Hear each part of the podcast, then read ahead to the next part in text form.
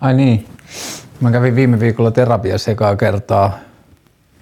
Ja oli hieno, kun se mun terapeutti vuokraa terapiatilaa Sexpolta, joka on tämmönen tota, seksuaaliterveystyötä tekevä säätiö tai yhdistys.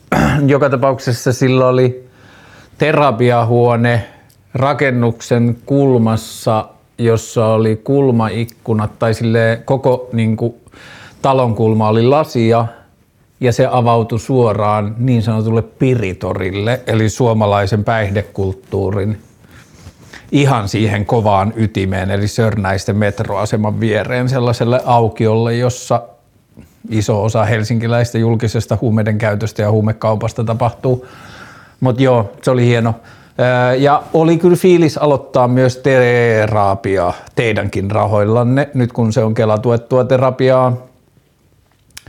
Ja mietin pitkään sitä, että nyt kun on itse päässyt Kelaa tuetun terapian piiriin, niin A, ensinnäkin kun oli se kaikista pahin niin kuin talouskriisi elämässä, jolloin olisi ehkä kaikista eniten myös tarvinnut sitä terapiaa, tai jolloin siitä olisi voinut olla niin kuin semmoista niin kuin akuuttia hyötyä, niin A, se olisi kestänyt tosi pitkään siitä, että mä aloitin ne psykiatrikäynnit siihen, että mä kävin ensimmäisen terapian, meni joku seitsemän kuukautta.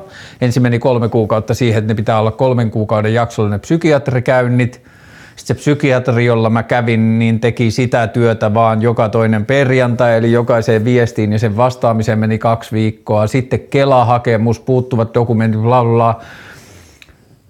Ja sitten terapeutti ja siltä sopiva aika, niin A, että siinä ei niin sellainen akuuttius ei ollut kovin läsnä. Täytyy muistaa tai täytyy mainita tässä yhteydessä, että silloin kun mulla oli kaikista pahin tilanne, niin mä pääsin, mä sain kuulla siitä Helsingin kaupungin Mieppi mielenterveyspalvelukokeilusta, jossa sai viisi kertaa terapiaa ilmaiseksi, niin se oli ihan superhyvä.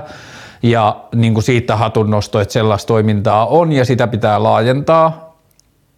That being said, jos ajatellaan, että se tilanne olisi ollut vielä jotenkin emotionaalisesti, henkisesti pahempi kuin mitä mulla oli, että se viisi kertaa jos vaikka riittänyt, niin ensinnäkin seitsemän kuukautta oli mulla se aika, mitä mulla meni sitten terapian hakemisen aloittamisesta siihen, että mä pääsin terapiaan. Ja toisekseen mun piti käydä kolme kertaa psykiatrilla ja mulla oli elämäntilanne nyt, että mä saatoin käydä yksityisellä ja se maksoi muistaakseni 140 euroa kuussa niin, ei kun kerta, niin mä mietin vaan sitä, että jos mun olisi pitänyt tehdä se sama siinä varattomuuden alhossa, niin se olisi ollut ihan täysin mahotonta.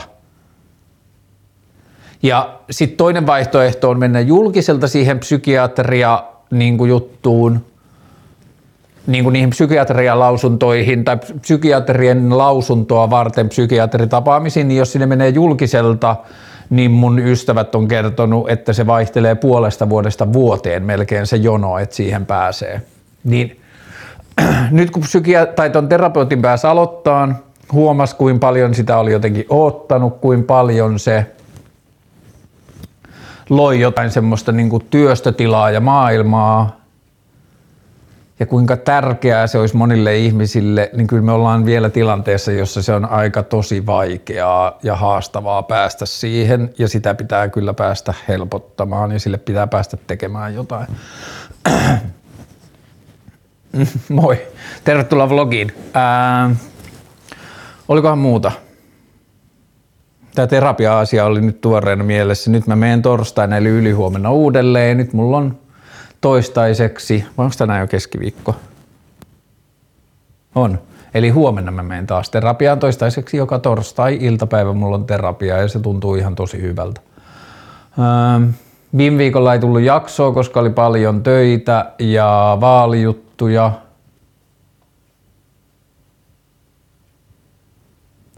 Ja nyt on ollut molempia paljon töitä ja vaalijuttuja ja Valjutuista on hyvä fiilis, koska on keksitty paljon hyviä asioita, joita on tulossa. Mutta samaan aikaan semmoinen, mm, panikki on vähän väärä sana, mutta semmoinen kuitenkin, mä huomaan, että mun mieli kamppailee sen kanssa, että kun se tietää, miten vaikeaa eduskuntaan on päässä ja, ja sitten mä oon jotenkin rakentanut sen maailman, että kaikki ne ongelmat, mitä mä näen, niin ne tarvii jotenkin sitä eduskuntaa niiden ratkaisemiseksi, niin sitten mä pelkään jotenkin, että tulee taas joku semmoinen notko tai notkahdus, jos ei pääsisi eduskuntaan, kun tietää, miten vaikeata se on. Niin sitten pitää yrittää tehdä sitä kampanjaa sillä tavalla, että ei anna sen tunteen vaikuttaa siihen, koska myös sillä kampanjoinnilla on merkitystä, myös niillä asioilla, mitä siinä sanoo, on merkitystä noin niin kuin laajemman keskustelun kannalta.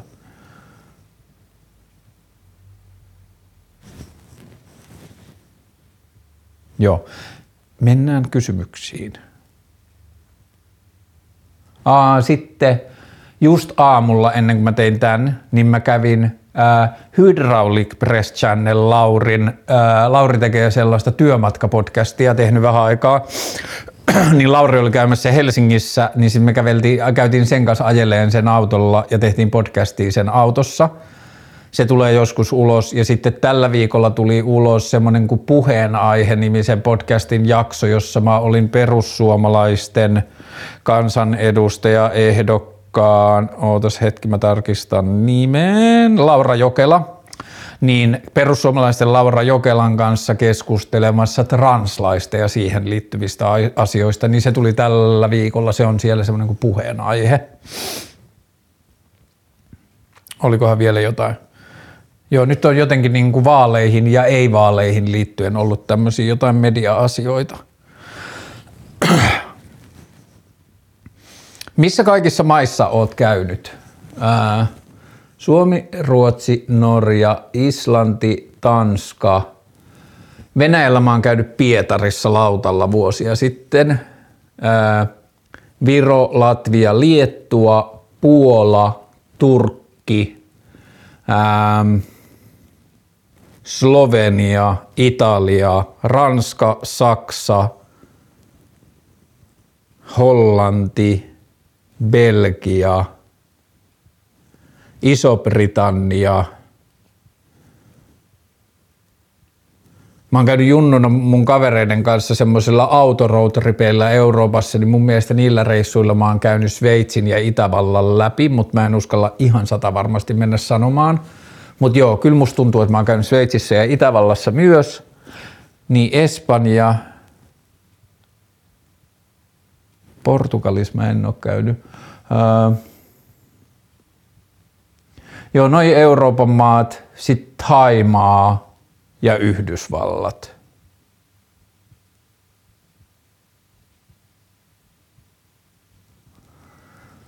Siinä mä luulen, että on kaikki maat, mitä mä oon käynyt. Joo, Amerikan mantereella mä en ole käynyt muualla kuin Yhdysvalloissa. Aasiassa mä en ole käynyt muualla kuin Taimaassa. Afrikassa mä en ole käynyt lainkaan.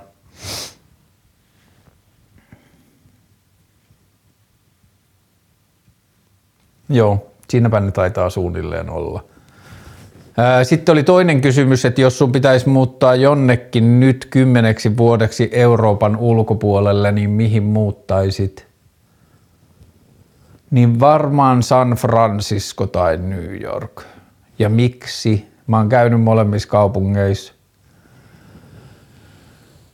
ja ollut niissä tosi inspiroitunut. Ja mm, ehkä mä voisin lisätä Tokion siihen listalle myös. Ja kaikkiin niihin liittyy se, että ne on niin isoja ne kaupungit, ja maailmassa on paljon isoja kaupunkeja, mutta noin nyt on semmosia, San Francisco ja New York on semmosia, missä mä oon käynyt, ja Tokio sellainen, mikä mua kiinnostaa tosi paljon.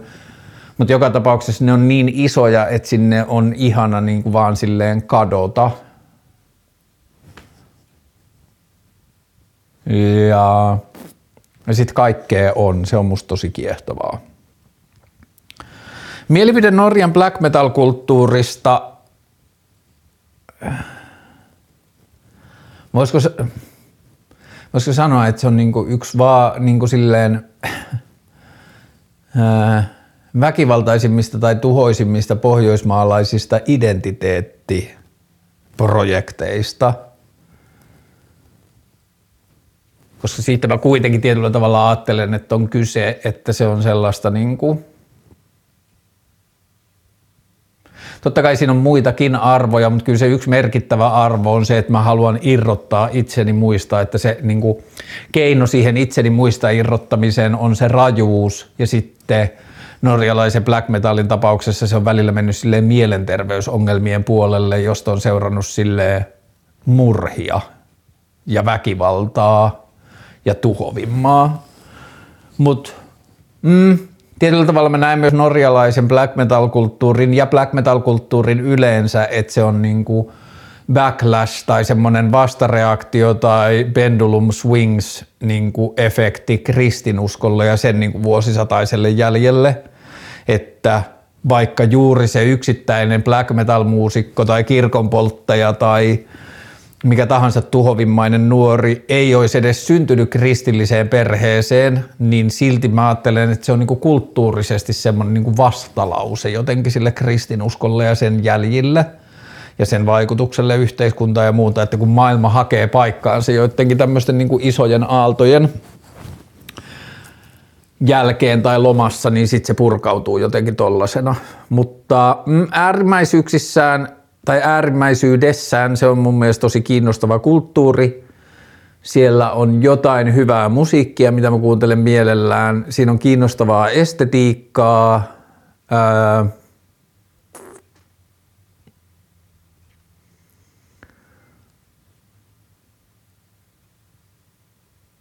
mulle saatanan palvonnassa, silloin kun se liittyy black metalliin, niin saatanan palvonnassa mulle ehkä se suurin pihvi on se, että jotta voi harrastaa saatanan palvontaa, sun pitää uskoa myös kristilliseen Jumalaan, jotta sä niin kuin voit uskoa myös saatanaan ja sitten se menee niin kuin jotenkin hassuksi ja vaikeaksi mulla.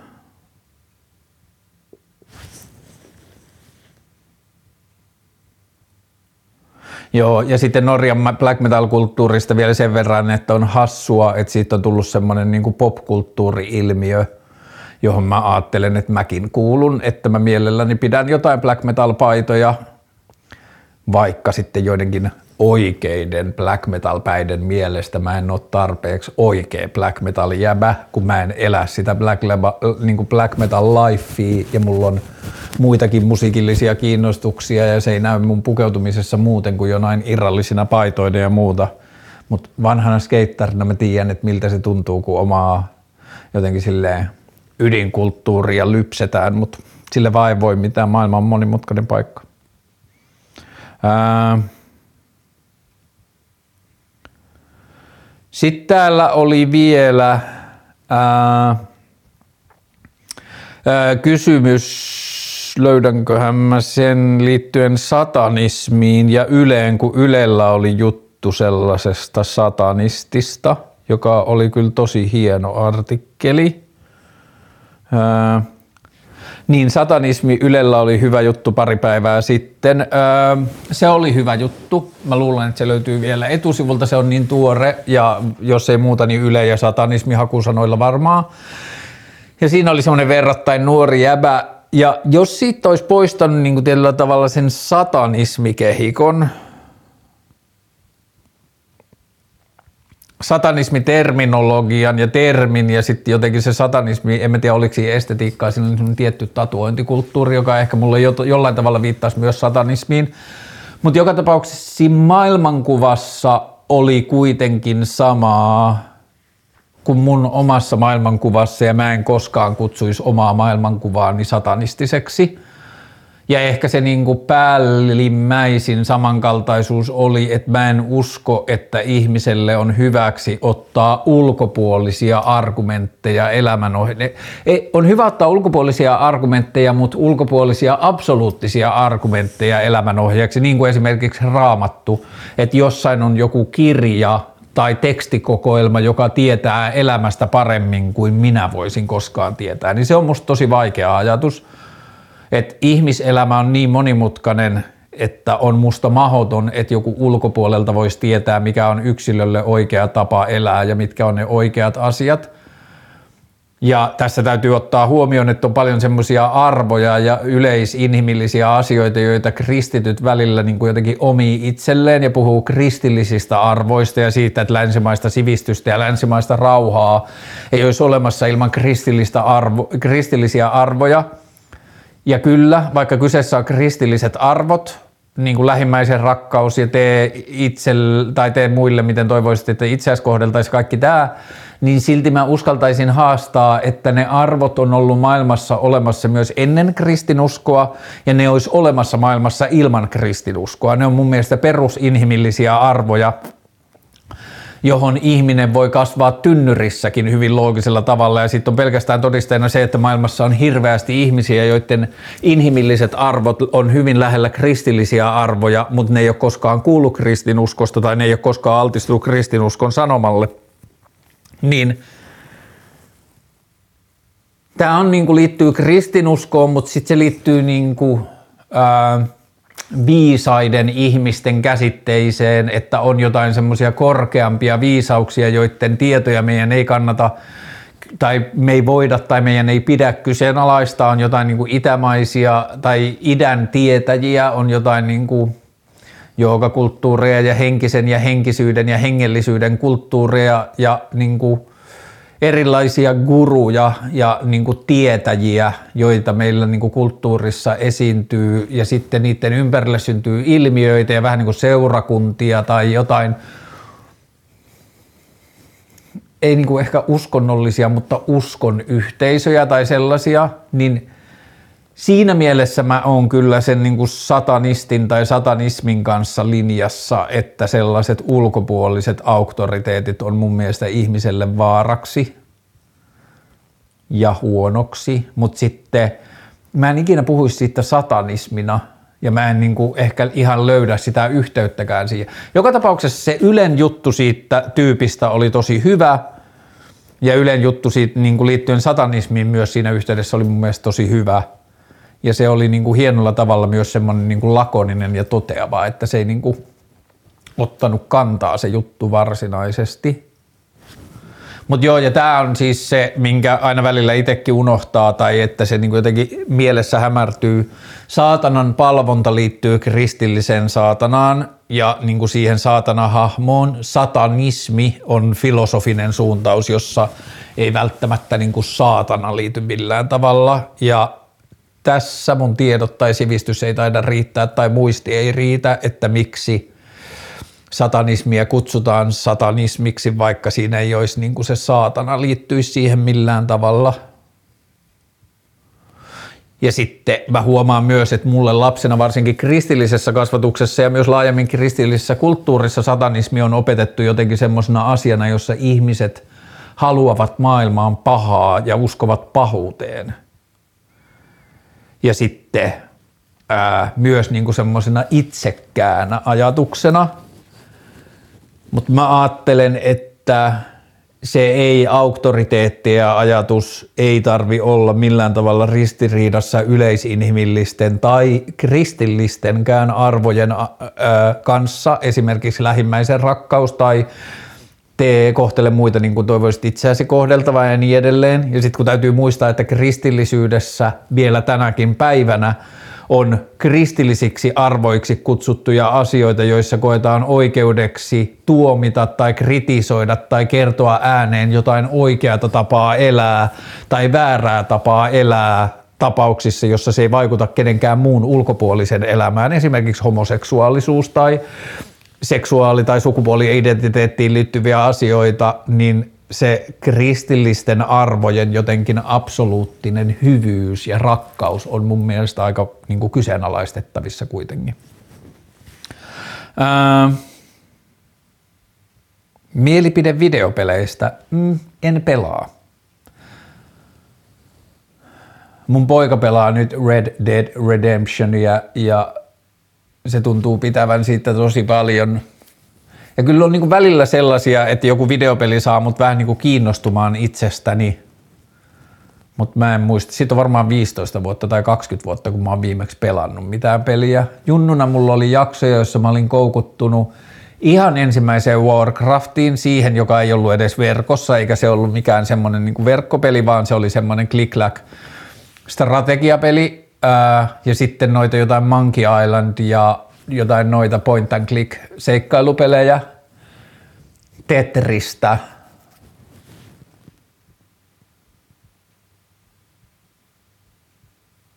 Monkey Island 2, Warcraft, Tetris, joku Command Conquer ensimmäinen – Siinä on varmaan melkein kaikki pelit, mitä mä oon pelannut. Mitään aikuisiellä mä en ole oikein pelannut. Mä en ole mennyt mihinkään peliin niin kuin sellaiseen juonelliseen tarinapeliin sisälle. Mä en ole ikinä ollut oikein mihinkään urheilupeliin koukussa. Mulla ei ole kotona mitään pelilait. Niin, joo, tietokonepelit ei varsinaisesti tai videopelit ei oikein kuulu mun elämään. Mulla on ystäviä, jotka pelaa ja välillä mä istun niiden kanssa iltaa, kun ne pelaa jotain Fifaa. Öö, Mun pitää googlata yksi sana.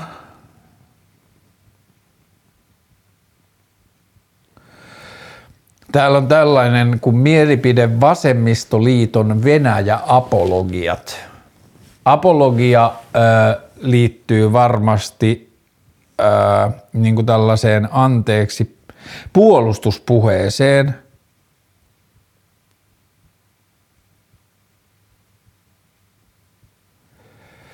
Mm, se on puolustuspuhe, eli vasemmistoliiton Venäjä-apologiat. Jos tässä viitataan siihen, että vasemmistoliitto olisi puhunut varovasti edes puolustellen Venäjän sotatoimista, niin sitten sellaisiin mä en ole törmännyt. Ja sitten voisiko tähän liittyä sellainen, että voisiko tässä viitata aikaisempaan maailmaan, jossa niin kuin sodan jälkeisessä ja kylmän sodan Suomessa oli niin kuin tällaista erilaista vasemmistolaista toimintaa ja esimerkiksi vasemmistolaista nuoriso- ja lapsitoimintaa. Mulla on itse asiassa muuten tähän yksi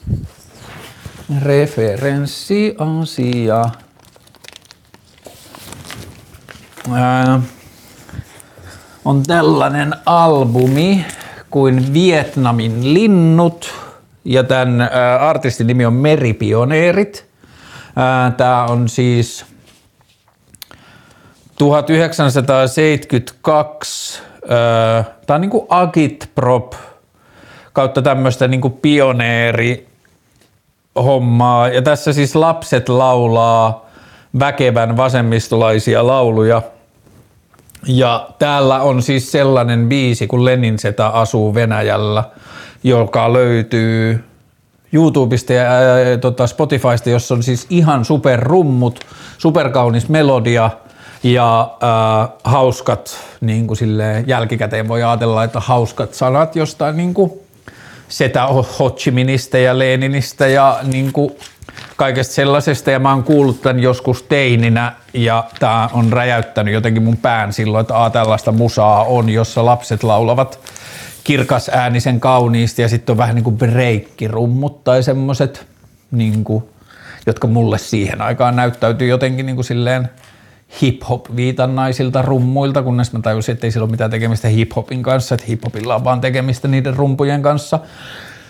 Mut, hmm, Ehkä tässä niin kysymyksessä, ja sitten täällä on myös seuraava kysymys samalta henkilöltä, mielipide vasemmistoliiton kumileimaama pakkotyölaki, niin tää on, nämä on sellaisia kysymyksiä ja aiheita, että poliittisessa järjestelmässä on enemmän kuin oikeutettua esittää näitä kysymyksiä ihmiselle, joka on kyseisen puolueen ehdokkaana eduskuntavaaleissa – Tilanne on kuitenkin se, että mä oon ehdolla eduskuntavaaleissa puolueessa, jonka maailmankuvaan mä niissä tarjolla olevista puolueista eniten uskon, mutta kyse ei ole kuitenkaan siitä, että mä ajattelisin, että se puolue tai sen toiminta olisi kokonaisuudessaan jotenkin parempi kuin muiden puolueiden, kun mä näen, että kaikki niin kuin puoluepolitiikassa itsessään on ne ongelmat ja siellä on niin kuin sitä semmoista oudolla tavalla toimimista – ja väärälläkin tavalla toimimista ja myös mun puolue syyllistyy niihin, mutta mulla ei ole oikein muuta vaihtoehtoa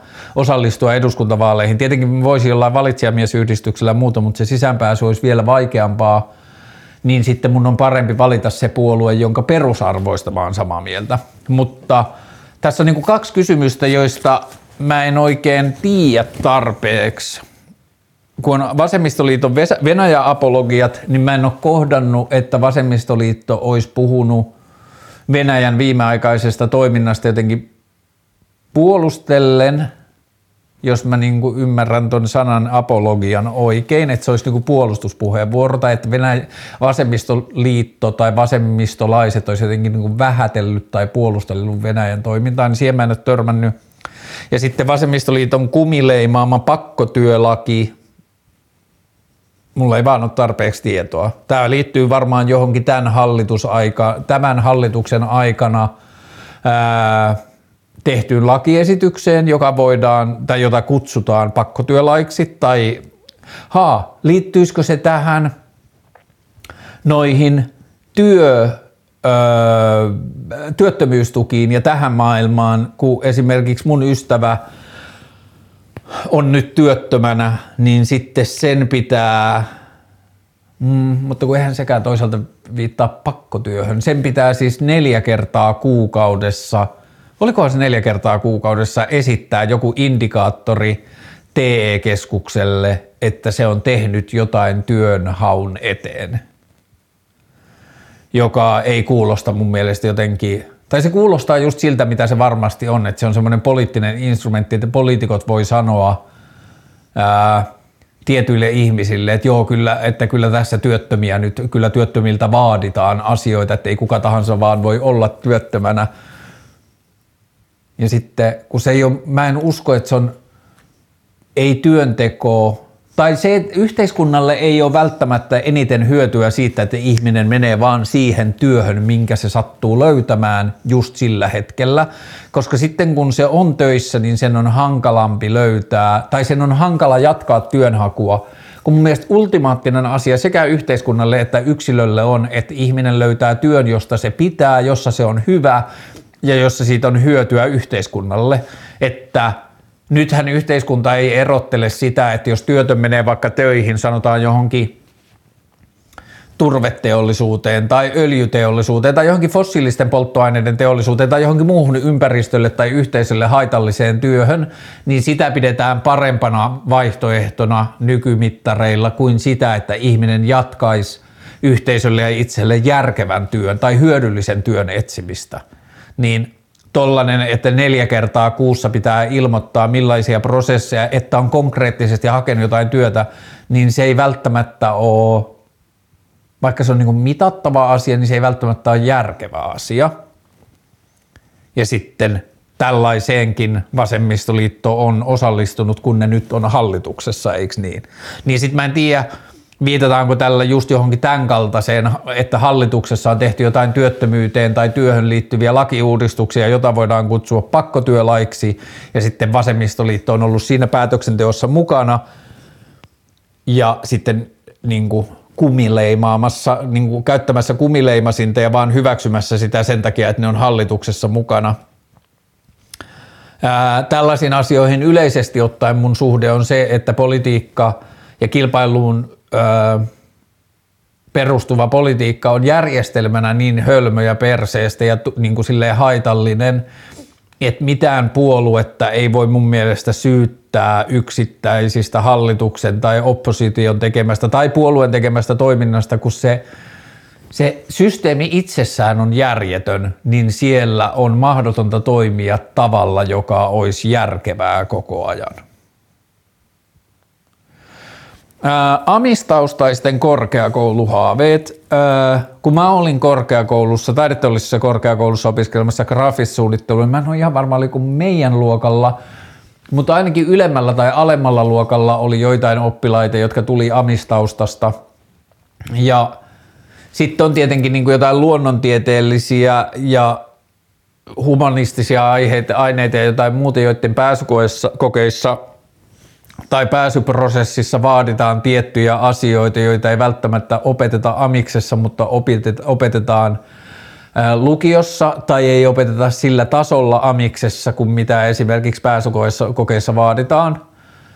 Mutta tästä mä en oikein tiedä, mikä nykypäivänä on tilanne, että jos ihmisellä on riittävät tiedot ja taidot, niin voiko se päästä kuinka laajalti korkeakouluun jos ei puhuta ammattikorkeakoulusta, vaan puhutaan yliopistoista ja muista korkeakouluista, niin kuinka paljon sillä on riittävien tietojen ja taitojen kanssa mahdollisia, mahdollisuuksia päästä vaikka yliopistoon ammattikoulun pohjalta. Niin mä en tiedä, miten se nykyään menee. Mutta esimerkiksi luovan alan töissä, ja tästäkin mä en tiedä, onko niin kuin, prosessit jyrkentyneet ja määrä, määräykset ja säädökset jyrkentyneet, mutta luovalla alalla on ollut paljon koulutusta ja koulupaikkoja, joihin ihminen on voinut päästä ammattikoulusta tai jopa yläastepohjalta, jos niin kuin tiedot ja taidot on olleet riittävät. minkälaisella teknisellä setillä teet sun vlogeja? Tämä vlogi, niin mulla on täällä paidan alla teipattuna tämmönen mikrofoni, josta menee kaapeli mun taskuun ja siellä taskussa on semmoinen lähetin ja se lähetin lähettää sen äh, langattomaan vastaanottimeen, joka on kiinni äänipöydässä. Ja sitten se äänipöytä on kiinni mun läppärissä.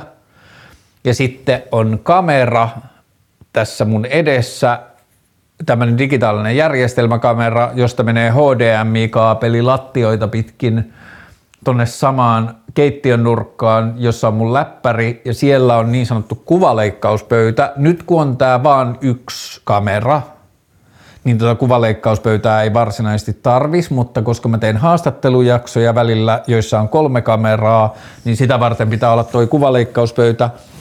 Ja se kuvaleikkauspöytä lähettää signaalia läppärille, tai se menee kaapelilla läppäriin kiinni niin, että läppäri lukee niin kuin, se korvaa läppärin verkkokameran, eli se mikä on siinä ylhäällä. Ja sitten on semmoinen applikaatio, applikaatio kuin OBS, eli Open Broadcasting System, ja sekin on olemassa pääasiassa sitä monikamera Öö, haastattelujaksoja varten, mutta nyt tämä on mulle helpoin tapa tehdä myös niin kuin vlogia tällä, eli se OBS tallentaa tästä nyt videotiedoston, jonka mä sitten laitan YouTubeen, tai mä teen ensi edittiohjelmassa siinä niin kuin poistan alun ja lopun, laitan noin alku- ja lopputekstit ja korjaan äänen tasot. Ja sitten mä laitan sen YouTubeen, Tästä on olemassa myös yksinkertaisempia malleja. Silloin kun mä aloin tekemään podcasteja, ensimmäiset varmaan neljä, viisi vuotta kun mä tein podcasteja, niin mulla oli vaan semmoinen mikrofoni, joka tulee iPhonein tänne latausporttiin kiinni. Se oli silloin semmoinen kuin Röden IXY-mikrofoni, mutta siitä on varmaan nyt jotain. Plus mä luulen, että puhelimien mikrofonikin on kehittynyt siinä aikana. Mutta mulla oli vaan pöydällä puhelin, jossa oli mikrofoni kiinni, niin mä tein kaikki mun podcastit sillä – jos pitäisi tehdä vlogi, niin Röödellä on nykyään semmoinen tosi halpa, semmoinen langaton, semmoinen palikka, semmoinen mikrofoni, jonka voi laittaa vaikka paitaan kiinni. Ja Mä en tiedä kuinka helppo olisi saada sen Röde-mikrofonin äänet iPhoneen, koska sitten taas iPhonein kamera on nykypäivänä niin hyvä – että jos kameran laittaisi, iPhonein laittaisi jalustalle, niin voi olla, että sillä voisi tehdä jo aika hyvin vlogia. Mutta joo, mulla on langaton mikrofoni, kamera HDMI-kaapelilla, kuvaleikkauspöytä, äänipöytä ja läppäri. Se on niinku mun vlogisetappi tällä hetkellä. Joka on vähän overkill, mutta se on sitten taas toisaalta – ylijäämää siitä haastattelujaksojen tekniikasta, jossa se on melkein välttämätön niin kuin teknologinen kokonaisuus, jos haluaa tehdä monikamerahommaa. Ää, tästä oli tullut muutama kysymys kullannupuista. Kullannuput on Ylen sarja, josta tuli nyt toinen kausi ja tarkkasilmäisimmät saattoivatkin huomata siellä tutun näköisen valokuvaajan, ää, eli Meika Mandolino, eli Meika Monsieur. Ää, sitä ohjelmaa on tekemässä mun tuttuja ihmisiä. Ja sitten mä kävin niiden kuvauspaikalla moikkaamassa. Ja sitten tuottaja tuli sanoa, hei sulla on kamerakainalossa, me kuvataan huomenna kohtaus, jossa tarvii valokuvaajaa. Ja se näyttelijä peruutti, voit tulla näyttelemään valokuvaajaa? Ja sitten musta oli hauskaa päästä näkemään TV-sarjan tekemistä kulissi tai silleen koneiston takaa, niin sitten mä menin näyttelemään valokuvaajaa. Ja mä olin yhden päivän kuvauksissa ja sitten mut puvustettiin ja sitten mut vähän meikattiin ja sitten mä, mulla oli yksi laini, joka meni suunnilleen o, niin kuin mua ei oliskaan tyyppisesti. Ja mm, muuten mä vaan pääasiassa hengasin taustalla, kun etualalla tapahtui jotain. Mutta joo, oli lystikästä, oli hauskaa nähdä niin TV-tuotantoa, tollaista TV-sarjatuotantoa niin tolta puolelta kameraa ja niin näyttelijöitä työssään ja niin edelleen. Joo, ja musta se sarja on ihan kyllä hauska. Oletko haaveillut elokuvan tekemisestä kautta millainen elokuvasi olisi, jos pitäisi sellainen tehdä? Ähm, mulla on ollut yksi dokumenttihaave vuosia, siitä on käsikirjoitukset tai synopsis aika pitkällä. Siihen on haettu aikoinaan käsikirjoitusapurahaa ja sitä on silloin edistetty. Ja se on mun mielestä edelleen relevanttia. Mä edelleen haluaisin tehdä sen. Sen nimi on Kristiretki tai Ristiretki riippuen ää, kirjoitusasusta vähän. Ja sen ajatus on lyhykäisyydessään, se olisi dokumentti siitä, että miten kristinusko näkyy Suomessa vielä 2020-luvulla – millä tavalla se on meissä rakennuksi, meidän rakenteissa, minkälaisia jälkiä siitä on jäänyt, minkälaisia monopoleja kristinuskolla on Suomessa, esimerkiksi kuolemaan liittyvä monopoli tai kuoleman käsittelyyn lähes monopoli, ja sitten kristinuskon tulevaisuudesta, kirkon tulevaisuudesta, kirkon roolista yhteiskunnassa, Jumalan roolista yhteiskunnassa ja niin edelleen. Niin se on semmoinen dokkari, jonka mä haluaisin tehdä – ja se on sellainen, mistä mä oon haaveillut. Mitä kieliä osaat? Suomi ja englanti ja sitten sanotaan, että mä pystyn kuuntelemaan ruotsinkielisen podcastin tarvittaessa ja mä ymmärrän sen suunnilleen. En muita kieliä. Nyt tämä Veijari, joka laittaa mulle näitä matematiikkaongelmia, on laittanut niin pitkän ja haastavan, nämä selkeästi vaikeutuu kerta kerralta – ja sitten joku oli viime video, kun mä olin miettinyt sitä matematiikka-ongelmaa, niin joku oli laittanut kommentteihin sitten, että tämä kyllä mielestäni hieman nyt katkaisi tätä ohjelmaa, tämä matematiikka-hommeli. Mm. Tämä on tämmöinen ohjelma, että tässä on kaiken maailman juttuja. Nyt mä luen tämän matemaattisen ongelman ääneen, mutta mä en ole kyllä ihan varma, haluanko mä edes yrittää ratkaista tätä. No kuulette kohta, toi viimeinen – laskutoimitus on sellainen, että mä en ole ihan varma, haluanko mä lähteä tähän. 5 kertaa 5 plus 9 jaettuna, sit suluissa 7 jaettuna kolmella. Oh wow. Sitten sulku kiinni, miinus 4 kertaa 3 plus 3 ja 1 neljäsosaa kertaa 4 ja 3 kahdeksasosaa. Ei, joo, pelkästään tämä viimeinen, että jonkun pitäisi kertoa neljällä ja kolme kahdeksasosalla – niin siitä on niin kauan, kun mä oon viimeksi tehnyt matematiikkaa, että mä pystyisin tähän. Okei, mä luen tämän. Jos kiinnostaa, niin sit voi kelata taaksepäin ja katsoa tämän. Ja se oli hauskaa, että edellisenkin videon joku oli sit laittanut oikean vastauksen aika no, nopeasti. UMK, UMK ja tai Euroviisut ei hirveästi mielipidettä, Kääriän biisi kyllä kuulostaa ihan tosi paljon siltä yhdeltä saksalaiselta biisiltä ja siinä on tosi paljon samaa energiaa. Silti se Kääriä biisi on musta ehkä paras niistä. Hmm, paitsi sitten, mikä se ruskean tytön nimi oli, niin sen biisi oli mun mielestä myös tosi hyvä. Mä katsoin, kun joku ulkomaalainen katto YouTubessa UMK-videot, joku ehkä brittityyppi se katsoo UMK-biisit, niin sen verran mä tiedän niistä. Mutta joo, ne kaksi oli ehkä mun suosikkibiisejä, muuten ei hirveästi mielenkiintoa eikä mielipidettä. Must read suomalaiskirjailijat kautta kirjat. Öö, mä sanon nyt vaan Sinuhe Egyptiläisen, koska se on yksi parhaista kirjoista, mitä mä oon koskaan lukenut, ja se sattuu olemaan suomalainen. Mun mielestä ei pidä, mutta mä suosittelen sydämestä, niin mä vasta aikuisiellä luin sen, ja Mä toivon, että mahdollisimman moni lukee sen. Miten kuunnella itseä ja sanoa ei, jos ei jaksa? Tämä liittyy sellaiseen asiaan kuin rajat. Ja rajat taas liittyy sellaiseen asiaan kuin aggressio. ja aggression käsittely ja aggression kohtaaminen ja aggression hallinta ja aggressio tunteena ja aggressio voimavarana ja se on mulle sellainen asia, joka on ehkä varmaan yksittäisistä helposti sormella osoitettavista asioista mun elämässä silleen emotionaalisesti hankalin asia, että mä en oikein A koe kautta B osaa käsitellä aggressiota, joka tuli tosi nopeasti esiin esimerkiksi viime viikon ensimmäisessä terapiaistunnossa, että me käytiin aggressiosanan lähellä tai luona varmaan työlukuna 30 kertaa sen tunnin aikana, mutta aggressiota mä oon miettinyt tosi paljon siksi, koska aggressio liittyy rajoihin ja rajat on tosi tärkeä työkalu ihmisen elämässä ja parisuhteessa ja kaikessa muussa. Ja esimerkiksi jaksamisessa. Ja rajat on se, joista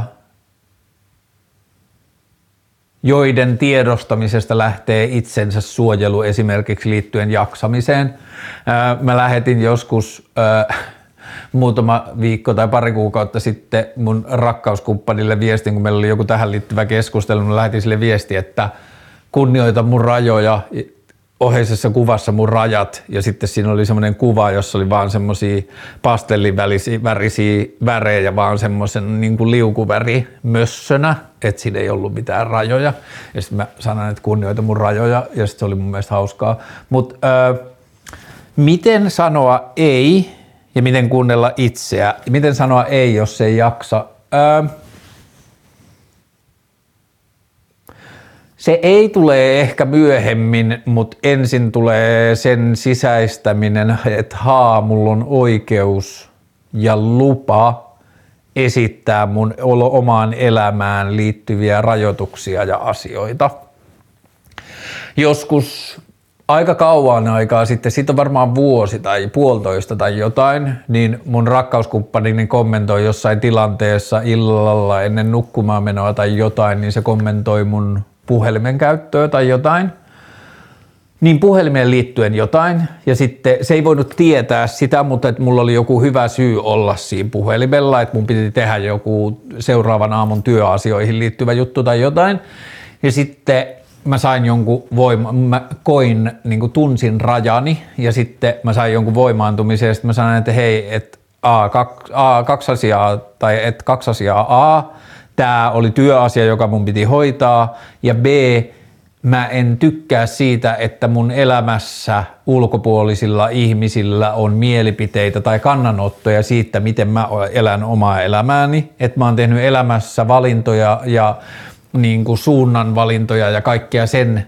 niin kuin ehdoilla jopa, että mun elämässä, että mä oon kasvanut uskonnollisessa kehikossa, jossa oli valtava, valtava kokonaisuus, jolla oli mielipiteitä siitä, miten mun pitäisi elää elämääni, että mä en halua sitä enää ja mä en niin kuin, halua päästää mun elämään sellaista energiaa, että ulkopuolisilla, on ihmis, ulkopuolisilla ihmisillä olisi niin kuin jotain sanottavaa siitä, miten mä niin kuin elän. Ja sitten rakkauskumppanini oli vähän aikaa hiljaa ja sitten se sanoi, että toi oli seksikkäintä, mitä sä oot sanonut pitkään aikaa. Ja sen mielestä se oli superihanaa ja turvallista ja voimaannuttavaa ja seksikästä ja rakkaudellista ja kaikkea, että mä pidin mun rajoista kiinni ja sanoin ne ääneen. Ja se oli mulle tosi merkillinen, op, merkittävä oppi myös, ja on edelleenkin tilanteita ja jaksoja ja hetkiä ja meininkejä, joissa mä en osaa pitää mun rajoista kiinni, mutta kyllä se myös voimisti mua, että mä tajusin, että se on myös ulkopuolisille, ympärillä oleville ihmisille voimaannuttavaa ja voimallista, jos ihminen on selkeä omista rajoistaan. Ja kyllä mä tiedän sen niin kuin myös hänen kanssaan ja muiden ihmisten kanssa, että se on mulle helpompaa, jos joku ihminen on selkeä siitä, että missä se rajat menee liittyen asioihin. Mutta tämä niinku liittyen jat- jaksamiseen ja niinku ein sanomiseen, niin ensin pitää ymmärtää se, että on lupa sanoa, on lupa määrittää omia rajoja, on lupa määrittää omaa elämää, on lupa omata vahva mielipide siitä, millaista elämää haluaa elää, mikä on tärkeää, mikä ei ole ja niin edelleen. Ja sitten sitä kautta, kun sitä sisäistää, niin saa myös enemmän työkaluja niin kuin ei-sanomiseen ja omasta jaksamisesta huolehtimiseen ja niin edelleen. Ja jos kysymys kuuluu, että miten kuunnella itseä ja sanoa ei, jos ei jaksa, niin mun lyhyt vastaus on uskomalla siihen, että sulla on oikeus. Joo. Öö, mistä ostat vinyyleitä? Suositko yleensä käytettyjä vai uusia? Kyllä mulla on enemmän käytettyjä kuin uusia vinyyleitä. Tän mä oon ostanut esimerkiksi Kirpputorilta Helsingistä. Öö, kun mä käyn kirpputoreilla ja kierrätyskeskuksissa ja sellaisissa aika usein, niin sitten aina jos niissä on levylaari, niin kyllä mä hetken niitä selaan – ja sitten Diskoksista, eli discogs.com, joka on semmoinen levykauppa, jossa levykauppiaat ympäri maailmaa listaavat inventaariaan ja sitten sä löydät ensin levyn, jonka sä haluat ostaa ja sitten sä meet sen kauppiaan sivulle ja sitten sä alat selaamaan sitä sen kauppiaan valikoimaa, että sä voit valita muita levyjä siihen samaan pakettiin. Ja sieltä voi ostaa sitten tota, käytettyjä tai uusia levyjä ja sitten suomalaisista levykaupoista myös Black and Whiteista, Hakaniemestä ja Levykauppa Xstä ja OK Soundista, Flemarilta ja niin edelleen. Että jos mä oon kävelyllä tai pyöräilemässä jossain ja sitten mä näen levykaupan, niin sitten mä otan pyörän parkkiin ja käyn vähän selaamassa laareja. Turkin maanjäristys NATO-vipuna – Mä en oo ihan varma, miten tämä ajatellaan, mutta tämä asia tuli mulle myös mieleen, niin kuin, tai tämmöinen niin maailman raadollisuus, että kun uutisissa oli, että Sauli Niinistö lähetti Erdoganille ää, niin kuin osanotto kautta, millä nimellä sitä nyt kutsuttaiskaan kirjeen ää, maanjäristykseen liittyen, niin sitten tuli vaan se ajatus mieleen, että aa, niin, että näin nopeasti nämä niin kuin meiningit vaihtuu, että vielä edellisellä viikolla saatettiin niin kuin nokitella ja esittää niin kuin vahvaa kantaa ja kovaa jätkää niin kuin suhteessa Turkkiin, että tälleen tämä homma menee ja niin edelleen, ja Turkki sanoi, että ei mene, kun se menee tälleen. Ja sitten tapahtuu jotain noin valtavan katastrofaalista ja tragedi- traagista ja ikävää, niin sitten kaikki se menettää niin kuin hetkessä merkityksensä ja se keskustelu löytää niin kuin jonkun uuden sävyn. Ää, Turkin ja Syyrian alueella tapahtuneessa maanjärjestyksessä on jo tämän aamun tietojen mukaan kuollut, tai tämän aamun tietojen mukaan kuollut jo yli 7000 ihmistä. Et ihan valtavan traagista ja ikävää. Mutta sitten Turkin maanjäristys NATO-vipuna – niin kuin mä, siis ainoa mitä mun aivot selittää tosta on, että Suomi ja Ruotsi tai länsimaat käyttäisi sitä NATO-vipuna tyyliin, että me autetaan teitä vaan, jos nyt ratifioitte tämän meidän NATO-hakemuksen, mutta en mä tiedä voitaisiko tässä kuitenkaan sitä tarkoittaa, koska se nyt olisi aika kusipäistä politiikkaa. Mutta minä muuna NATO-vipuna se voisi olla –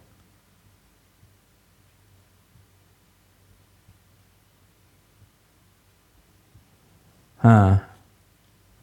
En ehkä osaa sanoa, mutta että niin kuin NATO on varmaan se, NATO-hakemukseen se liittyy nyt joka tapauksessa varmaan sillä tavalla, että Turkissa on nyt muutakin ajateltavaa kuin ruotsalaiset Koranin polttajat ja suomalaiset Erdogan nuken roikuttajat ja Suomen NATO-hakemus, että siihen se voi kyllä nyt niin kuin vaikuttaa eri tavalla.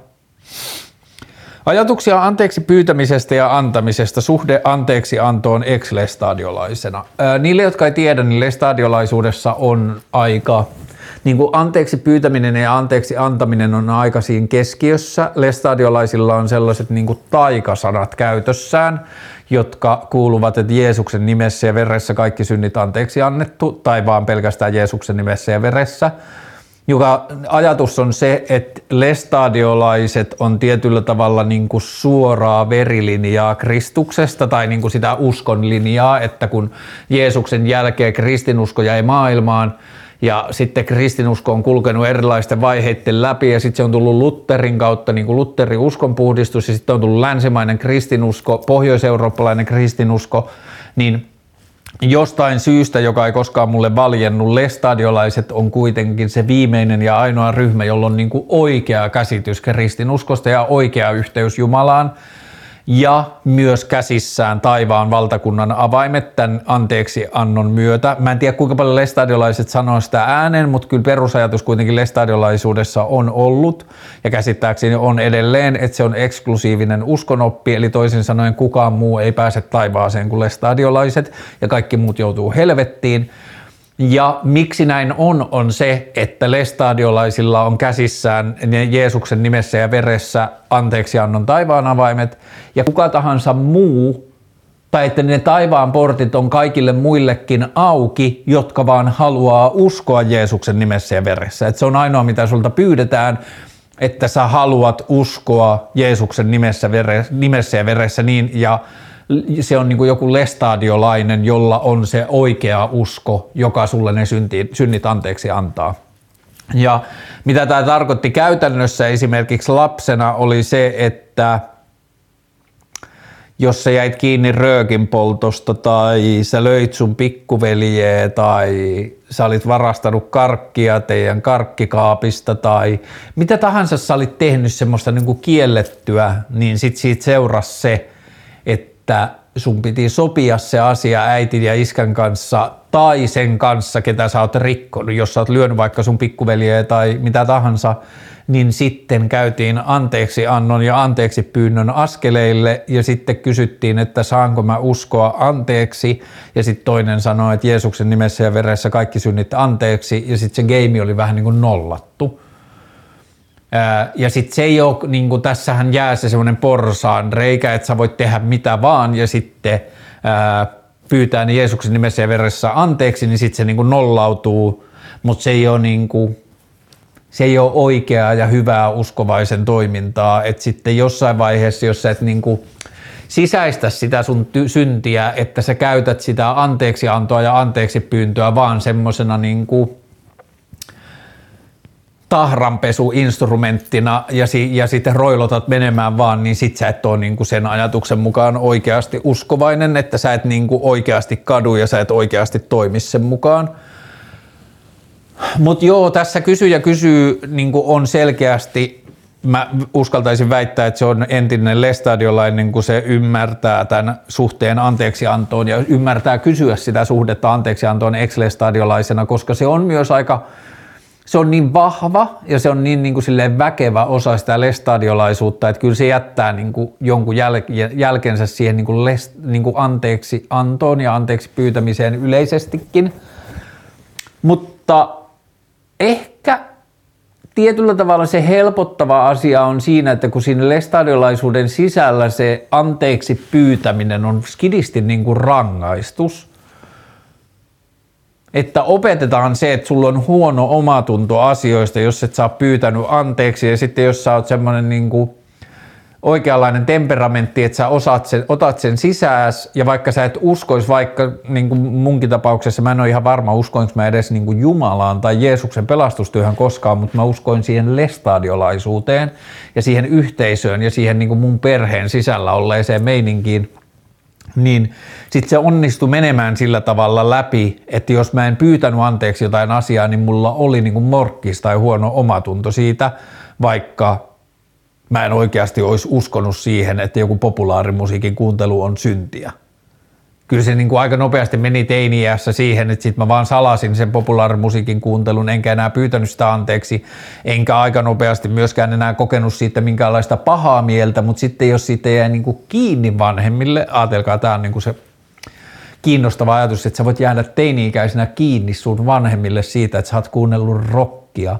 ja sitten sä joudut pyytämään sitä anteeksi. Ja se oli nimenomaan joudut pyytämään, siltä se tuntui, että se tuntui vähän niin kuin rangaistukselta, niin sitten kun pääsi lestadiolaisuudesta eteenpäin ja aikuisemmaksi, niin sitten tajus, että a, että mä voin pyytää toiselta, mä saan pyytää toiselta ihmiseltä anteeksi, jos musta tuntuu, että mä oon loukannut sitä tai jotain muuta. Mutta sitten toi, että mikä mun suhde anteeksi pyytöön ja anteeksi antoon on, niin siinä on varmaan niin jotain syvälle stadiolaisia juuria, ja se on kuitenkin asia, jota ei välttämättä niin paljon arjessa mieti, että siinä on varmaan sellaisia ulottuvuuksia, joita ei ihan täysin edes tiedosta, että miten ne on linkissä siihen, mutta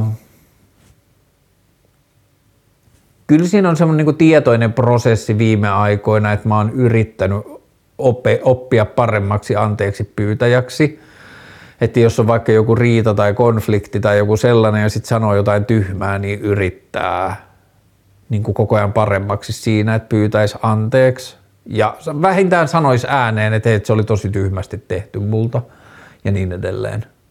Mutta joo, kiinnostava tematiikka ja mä luulen, että esimerkiksi terapiassa mä tuun puhumaan jossain vaiheessa anteeksi pyytämisestä ja anteeksi antamisesta. Maailman kaunein nimi. Mä kuulin kyllä lähiaikoina jonkun tosi kauniin uuden nimen, jonka ihminen oli keksinyt antaa lapselleen. Sitä mä en kyllä ehkä muista.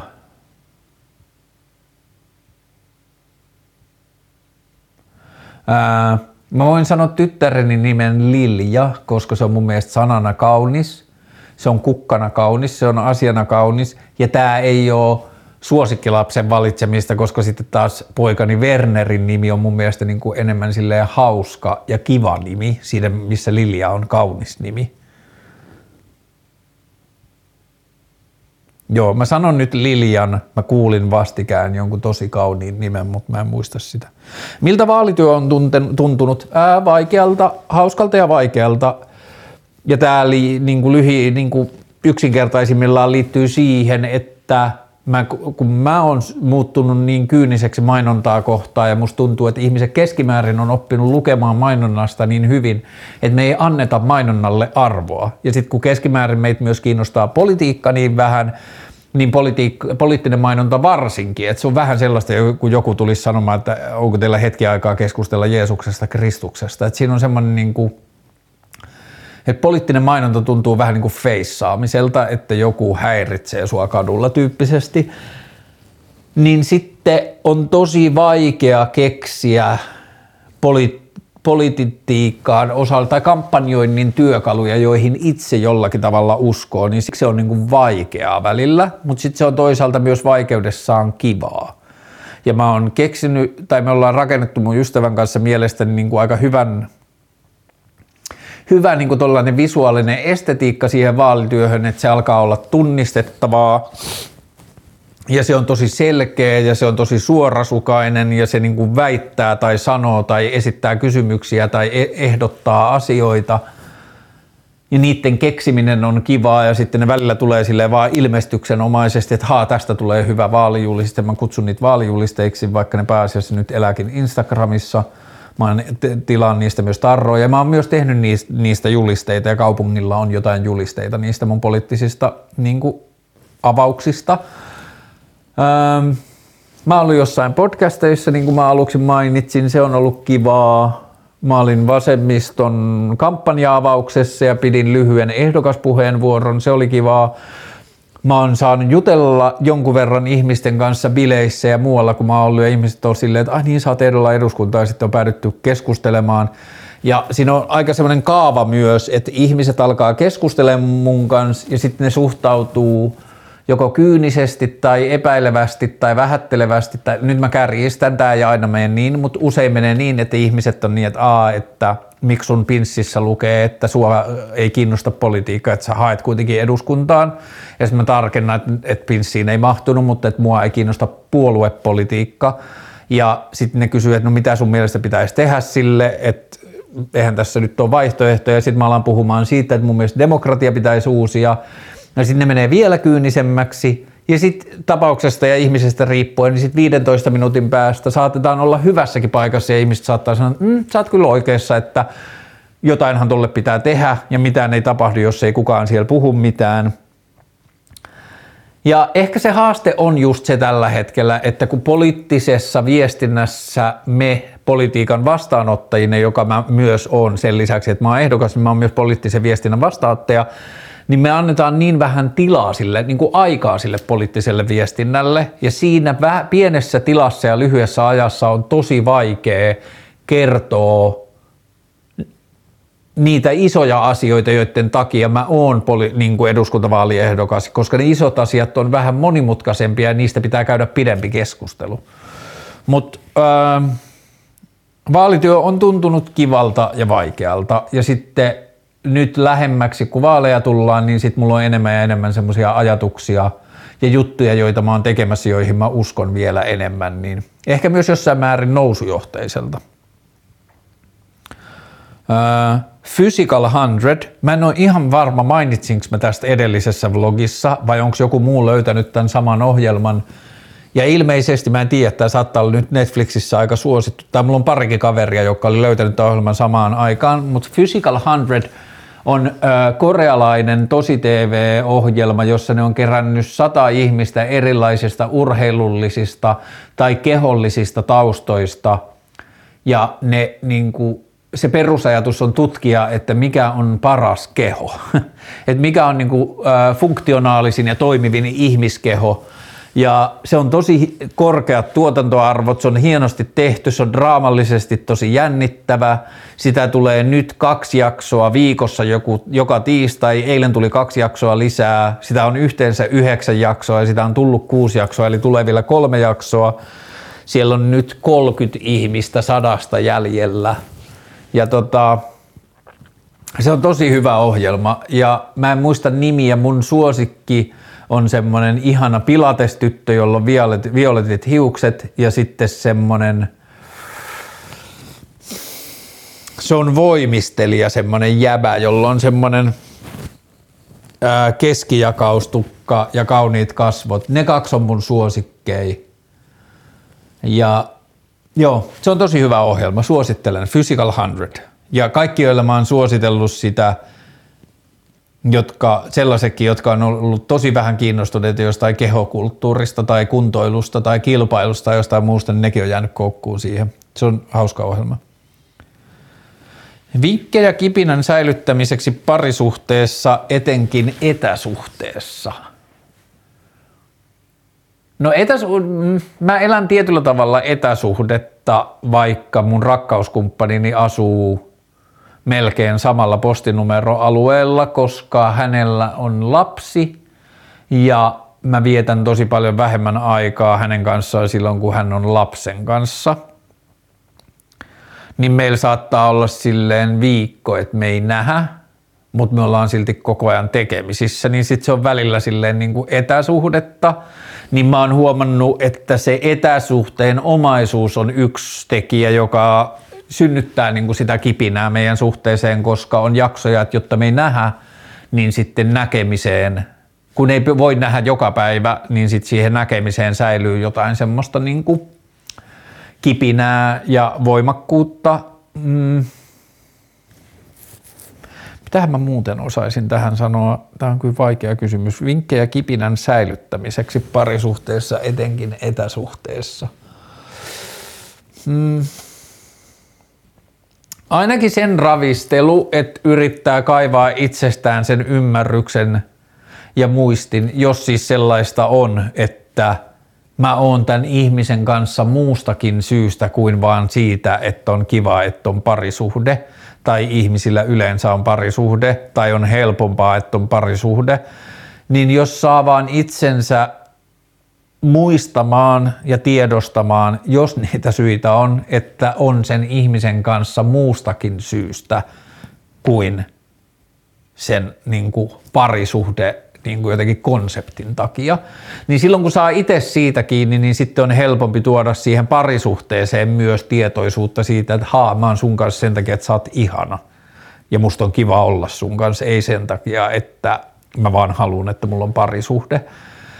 Ja sitten toinen asia on se, että niin kuin honeymoon vaihe, joka kestää kuukausista niin kuin varmaan parinkin vuoteen, niin sen honeymoon vaiheen aikana sallii itselleen ja kumppanilleen paljon höpsömpiä ja romanttisempia ja yllättävämpiä ja ekstravagantimpia ja kaikkea muita niin kuin rakkauden osoituksia ja kiitollisuuden ja innostuksen osoituksia ja jotain muuta – niin silloin kun saa itse kiinni jostain tunteesta, josta ne sellainen toiminta kumpuaa, niin olisi hyvä antaa itselleen tai ravistella itseään sitä parisuudetta, että antaa itselleen luvan toimia sillä jollain höpsöllä tai romanttisella tai rakastuneella tavalla, vaikka siihen kaikkien olisikin tullut vähän jo silleen pölykerros päälle. Että parisuhteellehan käy helposti sillä tavalla, ää, niin kuin jollekin suklaapatukalle huoltoasemalla, että se alkaa niin kuin vähän silleen ässehtimään tai silleen niin kuin asettumaan – ja sitten tulee vähän semmoinen, että jos tekee jotain romanttista, niin se toinen saattaa olla, tai itse saattaa olla, tai suhtautua siihen oman romanttisuuteensa vähän silleen, no mitä sä nyt, ja ää, no, niin kuin tietyllä tavalla, että sitä rupeaa suhtautumaan niin kuin silleen skidisti, vähän niin kuin pilkallisesti tai vähättelevästi siihen, mikä on ollut kuitenkin tutustuessa kaikista ihaninta niin itsensä ravistelu sen toiselle puolelle, että tekee niitä romanttisia eleitä tai hassuja juttuja tai seikkailullisia juttuja tai tyhmiä juttuja, kun saa sitten ää, tunteesta kiinni ja haastaa sitä kumppaniaan osallistumaan siihen ja sehän ei aina mene niin. Mutta se on, vielä palatakseni tuohon alkuaiheeseen, niin se on kyllä mun mielestä tärkeä asia parisuhteessa tiedostaa, että – molemmat olisi siinä parisuhteessa samasta syystä. Että jos toiselle riittää pelkästään se, että, Aa, mä haluan, että joku on himassa ja mä haluan, että mulla on parisuhde ja mä en halua olla yksin ja sä oot kiva tyyppi, niin olisi hyvä, että se puoliso on samalla asenteella siinä, eikä esimerkiksi niin, että se puoliso on sillä tavalla, niin että toinen onkin, että, aa, että mä dikkaan seksistä ja mä dikkaan romantiikasta ja mä dikkaan intohimosta ja mä tykkään susta ja aa, ei mua pelota olla yksin, että niin kuin, jos mä olisin yksin, niin sitten mä deittailisin ja mä tekisin muita asioita, mutta mä haluan olla sun kanssa, koska sä oot siisti tyyppi. Niin jos tossa on semmoista niin isoa konfliktia, niin mä ajattelen, että se voi tuottaa aika paljon kärsimystä parisuhteessa, että noista asioista on niin hyvä olla silleen avoin ja selkeä, että miksi siinä parisuhteessa on. Ää, mutta kipinän säilyttämiseen, niin siihen kyllä mulla välttämättä tuu mitään semmoisia niin kikkakolmosia tai helppoja asioita mieleen. Mutta joo, ää, rutiinien ravistelu tekee sellaisia asioita, mitä ei niin kuin, mistä alkaa niin kuin joku semmoinen –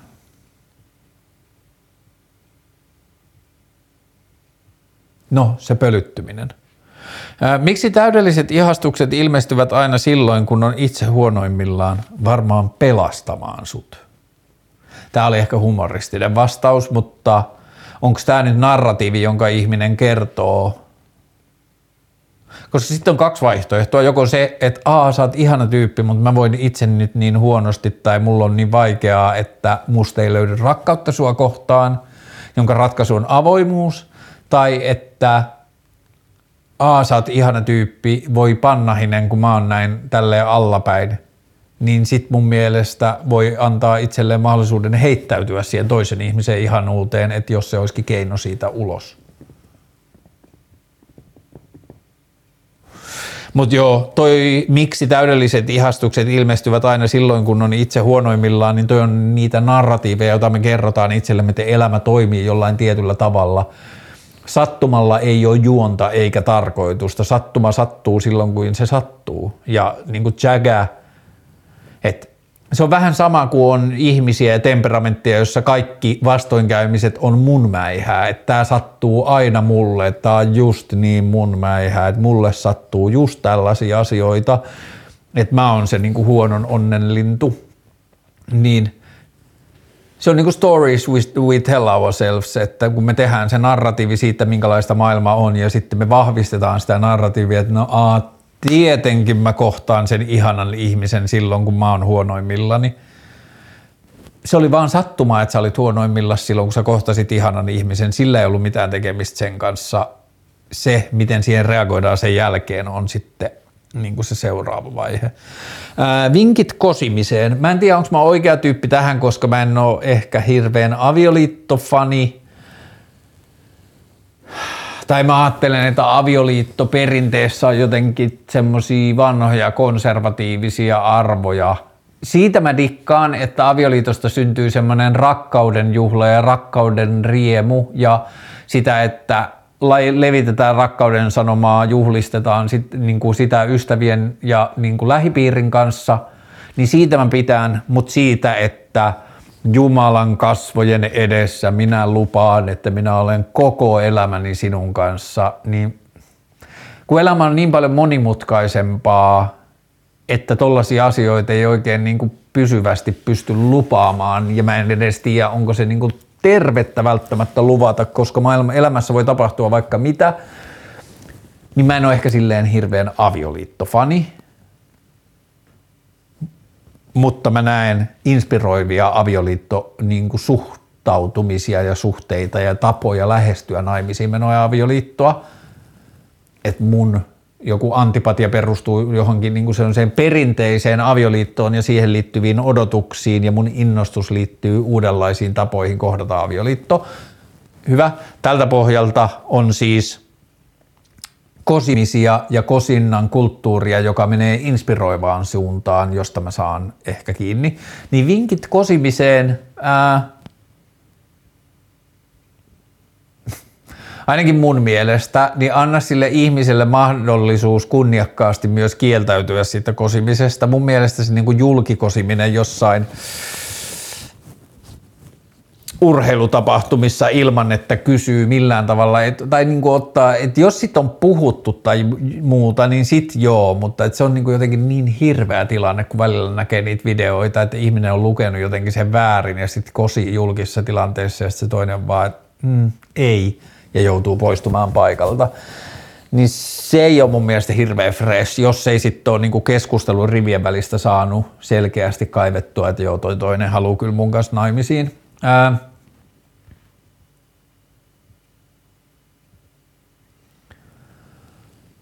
vasurilla kosiminen on mun mielestä myös hauska, että tekee selväksi siinä niin kuin kosimisessa, että tämä ei ole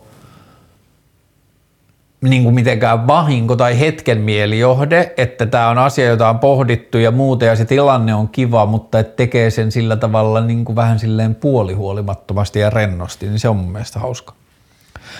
Egon määritelmä kautta funktio, mitä hyötyä kautta haittaa, pitäisikö pyrkiä pienentämään egoa ja millä keinoin? Ähm, kun tämä kysymys tuli, niin mä myös tiedostin, että mä oon viime vuosina viettänyt vähemmän aikaa joidenkin sellaisten henkisyysajatusten tai kulttuurien kanssa, mitä mä oon tehnyt aikaisemmin – että mä muistan esimerkiksi, kun vuosia sitten mä ensin innostuin tietoisuuskonseptista ja mä vietin sen kanssa aikaa ja sitten mä intouduin psykedeeleistä ja tähän siis liittyy semmoinen, että ennen kuin mä elämässäni ensimmäisen kerran kokeilin psykedeelejä joskus mitä liian neljä vuotta sitten tai jotain, niin mä olin tutkinut ja lukenut siitä asiasta varmaan seitsemän, kuusi, seitsemän vuotta, katsonut haastatteluja, tehnyt haastatteluja, lukenut artikkeleita. Mä keräsin ihan helvetisti tietoa psykedeleistä ennen kuin millään tavalla kokeilin niitä. Ja siinä maailmassa, kun mä pyörin, niin mä törmäsin myös ego-asiaan ja samoin sen tietoisuusasian ympärillä mä törmäsin ego-asiaan, niin sitten kun toi kysymys tuli, niin mä huomasin, että hmm, mä en ole miettinyt egoa pitkään aikaa tai ego ei ole sanana ollut mun esillä pitkään aikaa, mä en ole törmännyt siihen tai mun ympärillä ihmiset ei ole puhunut egosta ja muuta. Mä tiedän kyllä, että vuosia sitten ja varsinkin noihin aikoihin mä oon yrittänyt tietoisesti pienentää mun omaa egoa tai sen vaikutusta mun elämässä, yrittänyt löytää niitä prosesseja tai tapoja, jolla se ego näkyy mun elämässä, missä kohtaa mä annan sille liikaa roolia. Ja sitten kyllä musta tuntuu, että monet semmoset niinku,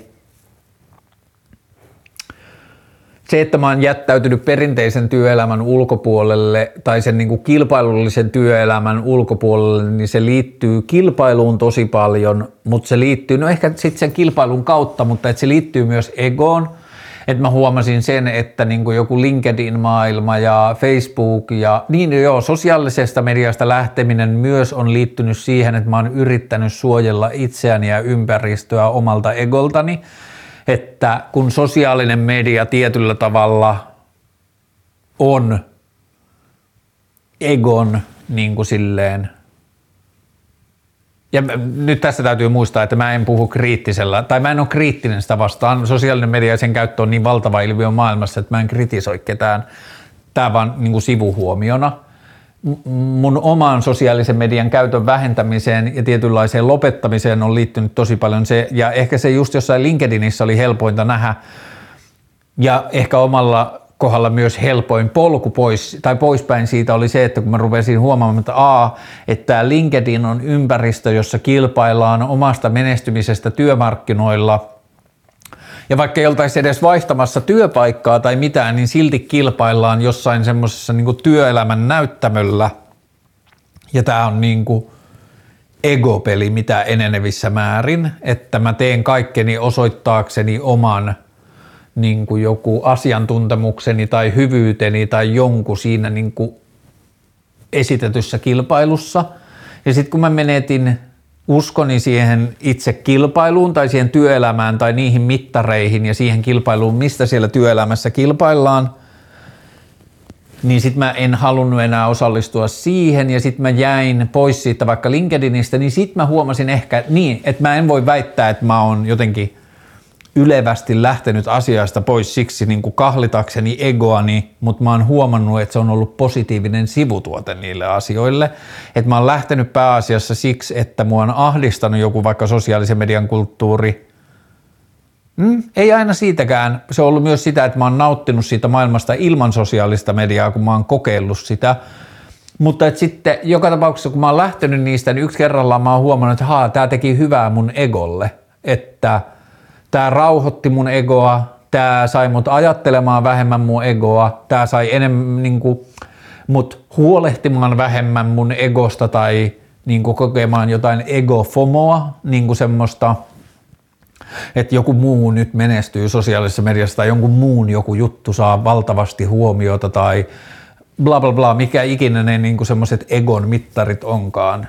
Niin sit musta tuntuu, että noitten seurauksena, ja mä en tiedä osaako mä nimetä, mutta on jotain muita asioita elämässä myös, jos ei ne ole suoraan liittynyt ekon niin hillitsemiseen, niin mä oon huomannut, että niistä on ollut se sivutuote, että ne on hillinnyt egoa tai vähentänyt egon merkitystä mun elämässä. Mutta isossa kuvassa joo, mä uskon, että on kaikille ihmisille ja yhteisölle ja yhteiskunnalle hyväksi, mitä vähemmän me annetaan egolle sijaa, ja myös mitä vähemmän me annetaan kilpailulle sijaa, mutta sitten tosta ehkä just egonäkökulmasta mä oon sitä mieltä, että psykedeeleillä voi olla tosi hyvä rooli tulevaisuuden yhteisöissä, kun me opitaan niihin terveempää suhtautumista, niin psykedeeleillä on vaan se hassu vaikutus, että se tekee, auttaa monesti ihmistä näkemään niin kuin oman naurettavankin tai semmoisen niin kuin sanotaan lempeän naurettavan suhteen omaan egoon ja se niin kuin, itsensä liian vakavasti ottaminen on semmoinen niin kuin mun mielestä yksi egopiirre, jota mä oon yrittänyt välttää. Ja onhan nämä esimerkiksi nämä vlogit, nämä on usein aika silleen niin kuin vakavamielisiä tai semmoisia niin kuin, hmm, ehkä niin kuin totisia. Mutta joo, vaikka se ei näkyisi ulospäin, mä en tiedä näkyykö se ulospäin, mutta vaikka se ei näkyisi ulospäin, niin kyllä mä yritän kovasti – tehdä sisäistä työtä sen eteen, että mä en ottaisi itseäni kovin vakavasti ja mä luulen, että mä onnistun siinä aika hyvin, mutta mä oon vähän jäävi sanomaan myös.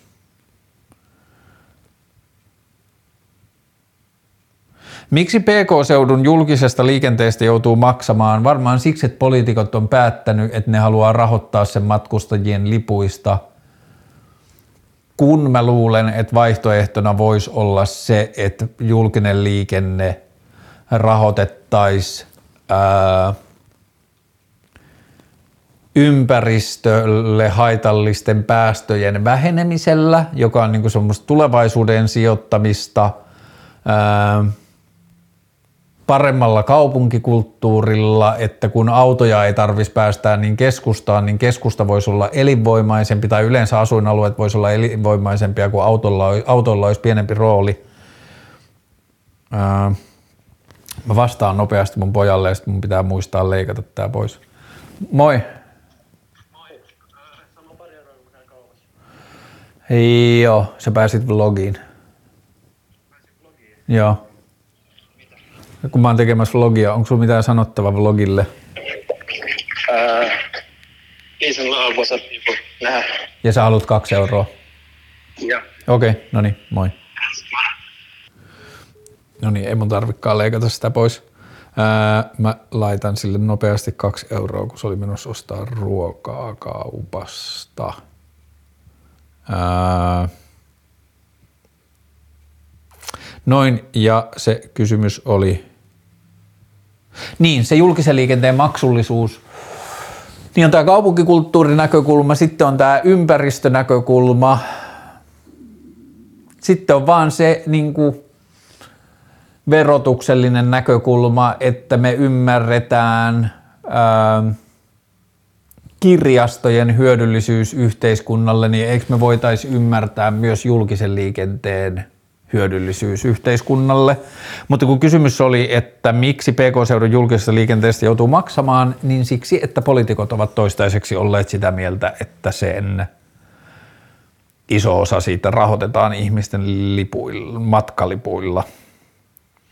Öö, vinkkejä 23-vuotiaalle tulevalle perheen isälle.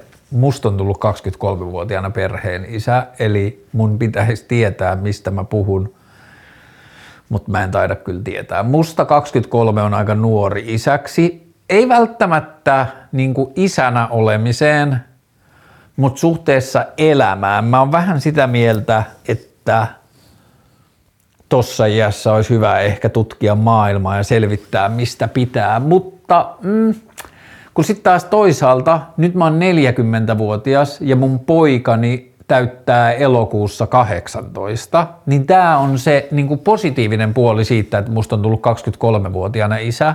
Mun nuorempi lapsi täyttää 18 sinä vuonna, kun mä täytän 45. Toisin sanoen, mulla on niin kuin aika nuoren ihmisen niin kuin keho ja mieli ja toimintakyvyt ja tällaiset siinä vaiheessa, kun mun lapset ei, mun lapset on sen ikäisiä, että niillä on niin kuin jo lakiteknisestikin oma elämä. Ähm, vinkkejä 23-vuotiaalle isälle. Y- A, ymmärrä, että se on vaikeaa. Vanhemmuus on vaikeaa ja sitten on semmoinen kulttuuri, jossa ihmiset ruoskii itseään vanhempana unohtaen, että se on vaikeaa ja sitten syyllistävät itseään vaan epäonnistumisesta jatkuvasti. Ähm, ole armollinen ensinnä itselle, mutta ehkä jopa pääasiassa lapselle. Se lapsi ei ymmärrä, kun se on kusipää. Se ei ymmärrä sitä vauvana, se ei ymmärrä sitä viisivuotiaana ja se ei vielä ymmärrä sitä varhaisteini-ikäisenäkään, että lapsi toimii emotioiden ja tunteiden ja tuntemusten varassa ja sitten se reagoi maailmaan eri tavoilla – ja mä tiedän, että se on yksi vaikeimmista missioista, mutta meidän pitäisi ymmärtää, että sen lapsen tarkoitus ei ole olla meille vaikea. Ja se voi tuntua meistä tosi usein siltä, ja sitten se aiheuttaa meissä väsymystä ja kiukkua ja raivostumista ja kaikkea muuta. Niin sen takia armollisuus, armollisuus, armollisuus. Ja ää, sitten vanhemmuuteen liittyy semmoinen, niin luuppi, että jos mä nyt annan periksi, niin sitten tämä vanhemmuus ja tämä lapsen kasvatus, kaikki niin kuin karkaa käsistä täysin. Ja se ei mene niin. Silloin kun itsellä voimat loppuu, niin pitäisi uskaltaa niin kuin kävellä pois siitä tilanteesta ja antaa sen lapsen tehdä sitä, mitä se haluaa tehdä, bla bla bla. Mutta että se niin kuin... Okei, semmoisia perinteisiä asioita, joita näkee vanhemmuudessa, joihin mä en hirveästi usko. Mä en usko, että lapselle suuttumisesta tai raivoamisesta on hirveästi mitään hyötyä. Mä en usko, että lapsen rankaisemisesta on mitään hyötyä. Mä tarkoitan myös teini-ikäisiä lapsia. Ähm, mä en usko, että vanhemman tehtävä on suunnitella lapsen elämää hänen puolestaan. Mä ajattelen, että vanhemman tärkein tehtävä on saada maailma tuntumaan niin turvalliselta, että lapsi uskaltaa olla utelias. Se on mun mielestä vanhemman tärkein tehtävä. Tuottaa lapselle turvallisuuden tunnetta niin, että lapsi uskaltaa olla utelias. Ja silloin se ei tarkoita sitä, että lapsen ympärillä hoidetaan ja tehdään asioita turvalliseksi. Mun mielestä niin kuin vanhemman tehtävä on antaa lapselle mahdollisuus törmätä ja kompastua ja syödä koirankakkaa ja niin kuin henkisesti ja fyysisesti syödä, syödä koirankakkaa, tutkia elämää ymmärtäen, että elämässä on asioita, jotka voi sattua tai jotka voi tuntua ikävältä tai jotka voi tuntua oudolta ja muuta. Ja sitten olla vanhempana siinä niin kuin jotenkin lapselle pallottelukumppanina niiden käsittelyssä ja sen niin kuin ymmärtämisessä. Kun mä ajattelen, että ihmiselle hyödyllisin ja arvokkain asia maailmassa on olla utelias, niin mä ajattelen, että paras mitä vanhempi voi tehdä on antaa lapselle tilaa siihen. Ja sitten mun mielestä ehkä yksi vaikeimmista ja tärkeimmistä opeista on, että sä et vanhempana tiedä sen lapsen elämästä. Sulla ei ole työkaluja tietää paremmin kuin hän. Että maailma muuttuu niin nopeasti ja se lapsi kasvaa eri maailmaan, missä sä kasvoit ja muuta. Niin auta parhaasi mukaan lapselle uteliaaseen ja innostuneeseen maailmankuvaan ja sen jälkeen ota askel taaksepäin.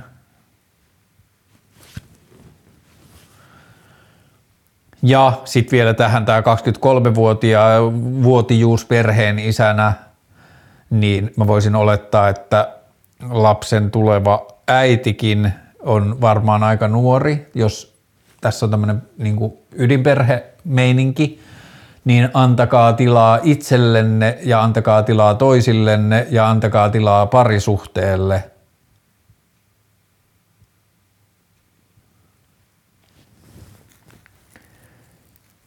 ja lapsi voi parhaiten hyvinvoivien vanhempien seurassa, niin siksi on tärkeää, että vanhemmat osaavat olla myös suhteessa itseensä ja parisuhteensa itsekkäitä. Huonekasvivinkkejä. Mä en ole kyllä ehkä paras tähän. Mulla on tuolla tommonen yksi monsteri, joka on puolentoista vuoden aikana ollut kahdessa eri ruukussa, kolmilla eri mullilla – neljässä eri paikassa, erilaisessa valomäärässä, jne. Ja sille ei ole tapahtunut mitään. Se vaan on. Ja mä en saa siihen, niin kuin, siihen ei tule uusia lehtiä eikä niin edelleen. Mutta sitten on mulla jotain muita viherkasveja, jotka menestyy ihan kivasti. Mulla on tuolla yksi köynnöskasvi, joka menee jo aika pitkälle, bla bla. vinkkini viherkasveihin, hankin viherkasveja, kato mitkä pärjää sulla ja sitten hankin lisää samankaltaisia. Ää, Mä vähän niin kuin vastasin tähän viimeksi, mutta lyhyesti. Ihonhoito, kasvot ja vartalo, mitä tuotteita käytöt, niin mä en, mä käytän tatuointeihin rasvaa silloin kun tatuointia, mä vähän pari viikkoa sitten kävin taas värittää mun selkää, niin siihen mä käytän rasvaa vähän, äh, hiusvahaa, joskus harvoin partaöljyä, hammastahnaa. Siinä on kaikki kosmetiikka, mitä mä käytän. Mä en käytä kasvoraskuvoja, mä en käytä vartalovoiteita – Mä en juurikaan hoida mun ihoa. Tai mä en laita mitään asioita mun ihoon ja se on aika hyvinvoiva. Talvisin mun iho kuivuu ja sitten joskus harvoin mä laitan siihen kosteusvoidetta.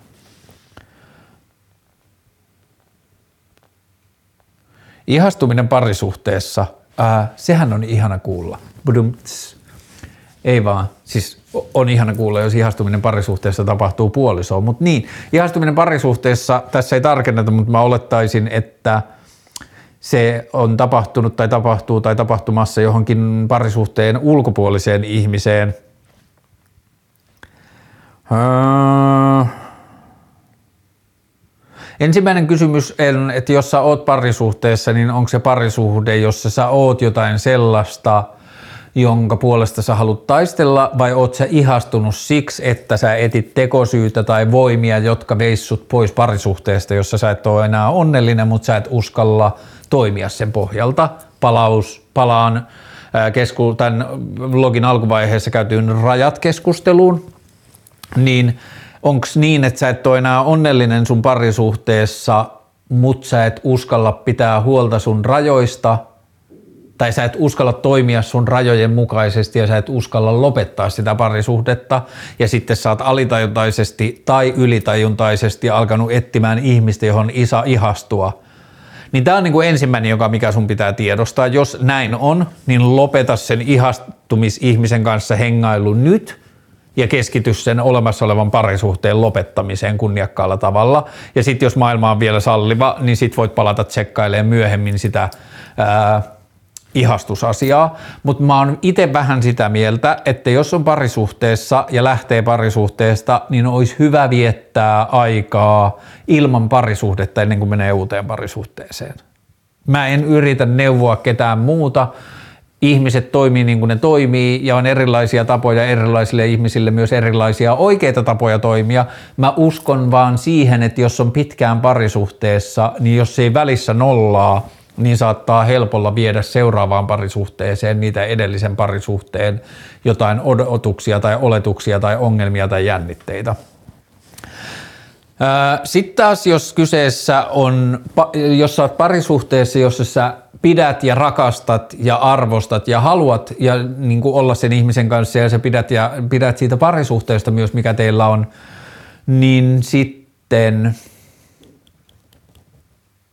varmaan se on niin kuin etäisyyden ottaminen siihen ihastuksen kohteeseen – ja sitten, jos on hyvä parisuhde, niin voisi olla ehkä, tai sillä tavalla siitä voi ehkä myös tulla hyvä parisuhde, jos ottaa puheeksi sen puolison kanssa tämän ihastumisen.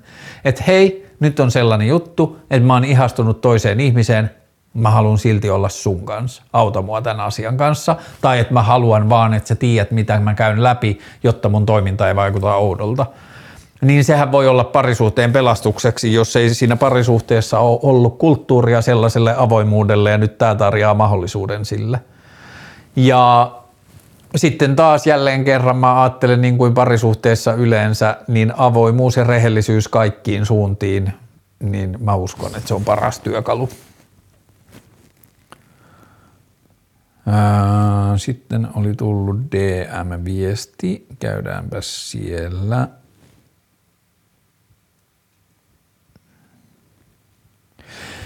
Yhteiskunnallinen keskustelu tuntuu rakentuvan yhä vahvemmin metoditason erimielisyyksille, kun yhteistä ylä, yhteisistä ylätason tavoitteista ei tunnu olevan tietoakaan. Tämä luo turhaa vastakkainasettelua ja lyhytkatseista politiikkaa.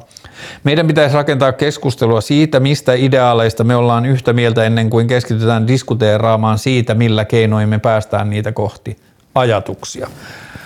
Ensimmäinen ajatus on se, että lähes sanasta sanaan tuon kaltaisella ajatuskululla mä olen vajaa kymmenen vuotta sitten tullut siihen tulokseen, että jos mä haluan tehdä maailmassa jotain, niin ainoa mitä mä voin tehdä on mennä eduskuntaan ja puhua eduskunnassa siitä kritiikistä, jota mä koen politiikkaa kohtaan. About precis tämä ajatus, mitä tämä ihminen tässä kertoo tai kirjoittaa, sitten kun tämä alku menee näin, että yhteiskunnallinen keskustelu tuntuu rakentuvan yhä vahvemmin metoditason erimielisyyksille, kun yhteisistä ylätason tavoitteista ei tunnu olevan tietoakaan, niin jos joku esittää kysymyksen, miksi näin on, niin vastaus on, koska järjestelmä A palkitsee ensimmäisestä, B ei omaa työkaluja jälkimmäisiin kun meidän poliittinen järjestelmä perustuu puolueiden väliseen kilpailuun, niin siinä puolueiden välisessä kilpailussa on valuuttaa se, että sä luot metoditason erimielisyyksiä tai yleisesti, että sä luot erimielisyyksiä sun ja kaikkien muiden puolueiden välille. Kun mietitään vaikka vihervasemmistoa, vihervassarit on niinku se on tietyllä tavalla yksi maailmankuva, mutta sekä vasemmistolle että vihreille on edullista politiikassa ja puoluepolitiikassa esittää itsensä jollakin tavalla eroavana siitä toisesta puolueesta. Ja parhaiten se tehdään niin, että etsitään erimielisyyksiä ja poikkeavuuksia, vaikka oltaisiin 80 prosentista asioista täysin samaa mieltä. Ja sitten toisekseen yhteis- ylätason tavoitteista ei tunnu olevan tietoakaan. Miksi olisi, kun meillä ei ole mitään instrumenttia, missä keskustellaisiin siitä? Ei meidän eduskuntakeskustelu perustu siihen. Meidän eduskunnan tehtävä ei tällä hetkellä ole keskustelu siitä, että millaista maailmaa me halutaan tehdä 50 vuoden päästä. Ensinnäkään siksi, että meidän eduskuntakaudet kestää neljä vuotta ja se on niin kuin ainoa, mihin me keskitytään. Ja siksi toisekseen eduskunnassa käytävä keskustelu on keskustelua pääasiassa yksittäisistä laeista, ja joskus harvoin niiden lakien yhteydessä saatetaan kes- käydä joku keskustelu siitä, että minkälaisessa maailmassa me halutaan elää, mutta se on kyllä ihan niin kuin mausteen omainen. Et jos ajatellaan vaikka translakikeskustelua, niin edes niin kuin tämä lainausmerkeissä mun puoli, joka halusi pitää huolta ihmisten perusoikeuksista ja ihmisoikeuksista ja itsemääräämisoikeudesta, niin ei meidänkään puoli siellä poliittisessa keskustelussa käynyt sitä laajempaa keskustelua siitä, että miksi me ajatellaan, että politiikassa meillä on oikeus päättää yksilöiden puolesta heidän omaan elämäänsä liittyvistä asioista. Ja meidän poliittista järjestelmää ei ole vaan rakennettu siihen, että me etsittäisiin yhteisiä ylätason tavoitteita, eikä siihen, että me vältettäisiin erimielisyyksiä, vaan se on rakennettu päinvastoin. Ja se on se syy siihen. Ja se on myös se syy, minkä takia ää, mä haen eduskuntaan ja yritän tehdä siellä jotain. Sitten on tämmöinen vähän pidempi kysymys liittyen alkoholiin. On varmaan katsonut jokaisen sun vlogin ja silti en ole saanut kunnon vastausta tähän. Miksi et ole koskaan ees kokeillut alkoholia? Sun lestadiolaisuus ei vaikuta enää siihen. Kynnys ja vaarat sen käyttöön on tosi pienet ja se on niin normalisoitu ja tärkeä osa meidän yhteiskuntaa, että tuntuisi, että sun kaltainen ihminen saattaisi saada uusia ajatuksia – ja vastauksia alkoholin käytöstä, jos kokeilisit sitä. Oot sanonut useasti, että alkoholi ei ole kiinnostanut, niin se tuntuu vaan tosi kummalliselta, koska oot avoin muillekin vahvoimmille ja vähemmän yhteiskunnalle merkittäville päihteille, niin tulee vaan semmoinen kuva, että jotenkin kiertelet sitä ja periaatesyistä et juo. Kiitos, jos vastaat. Ähm, Mulla se ajatus menee vähän niin, että koska se ei ole koskaan kiinnostanut mua, niin sit mä, sen takia mä en periaatesyistä juo. Siis mä tarkoitan sitä, että jos ei se kiinnosta mua,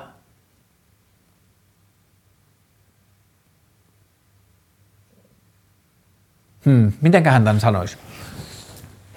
Kun se ei kiinnosta mua, niin sit mä periaatesyyllä ajattelen, että miksi mä kokeilisin jotain, joka ei kiinnosta mua, jos siihen kulttuuriin tai ilmiöön liittyy jotain asioita, joita mä pidän niin kuin haitallisena. Et sama juttu vaikka jonkun amfetamiinin ja kokainin kanssa, että mun ympärillä on ihmisiä, jotka käyttää amfetamiinia ja kokainia silloin tällöin, mutta koska ne ei kiinnosta mua, niin mä en keksi mitään järkevää syytä, miksi mä kokeilisin niitä. Mutta sitten taas vaikka joku pilvenpoltto, niin se vaikutti mun mielestä aina kiinnostavalta, kunnes mä sitten 30-vuotiaana kokeilin sitä. Että niin kuin, ja se ei ole niin periaatepäätös. Mä en ole missään vaiheessa tehnyt päätöstä, että mä en ikinä elämässäni maista alkoholia tai humallu alkoholista. Jos se rupeaa kiinnostaa mua jossain vaiheessa, niin sitten mä vedän kännit. Mutta mitäs tässä oli vielä tätä niin kuin argumentaatiota, joka oli kyllä ihan hyvä argumentaatio. Mä en tiedä, onko mulla tähän, niin kuin, osaanko mä tälle henkilölle vastata tyydyttävällä tavalla –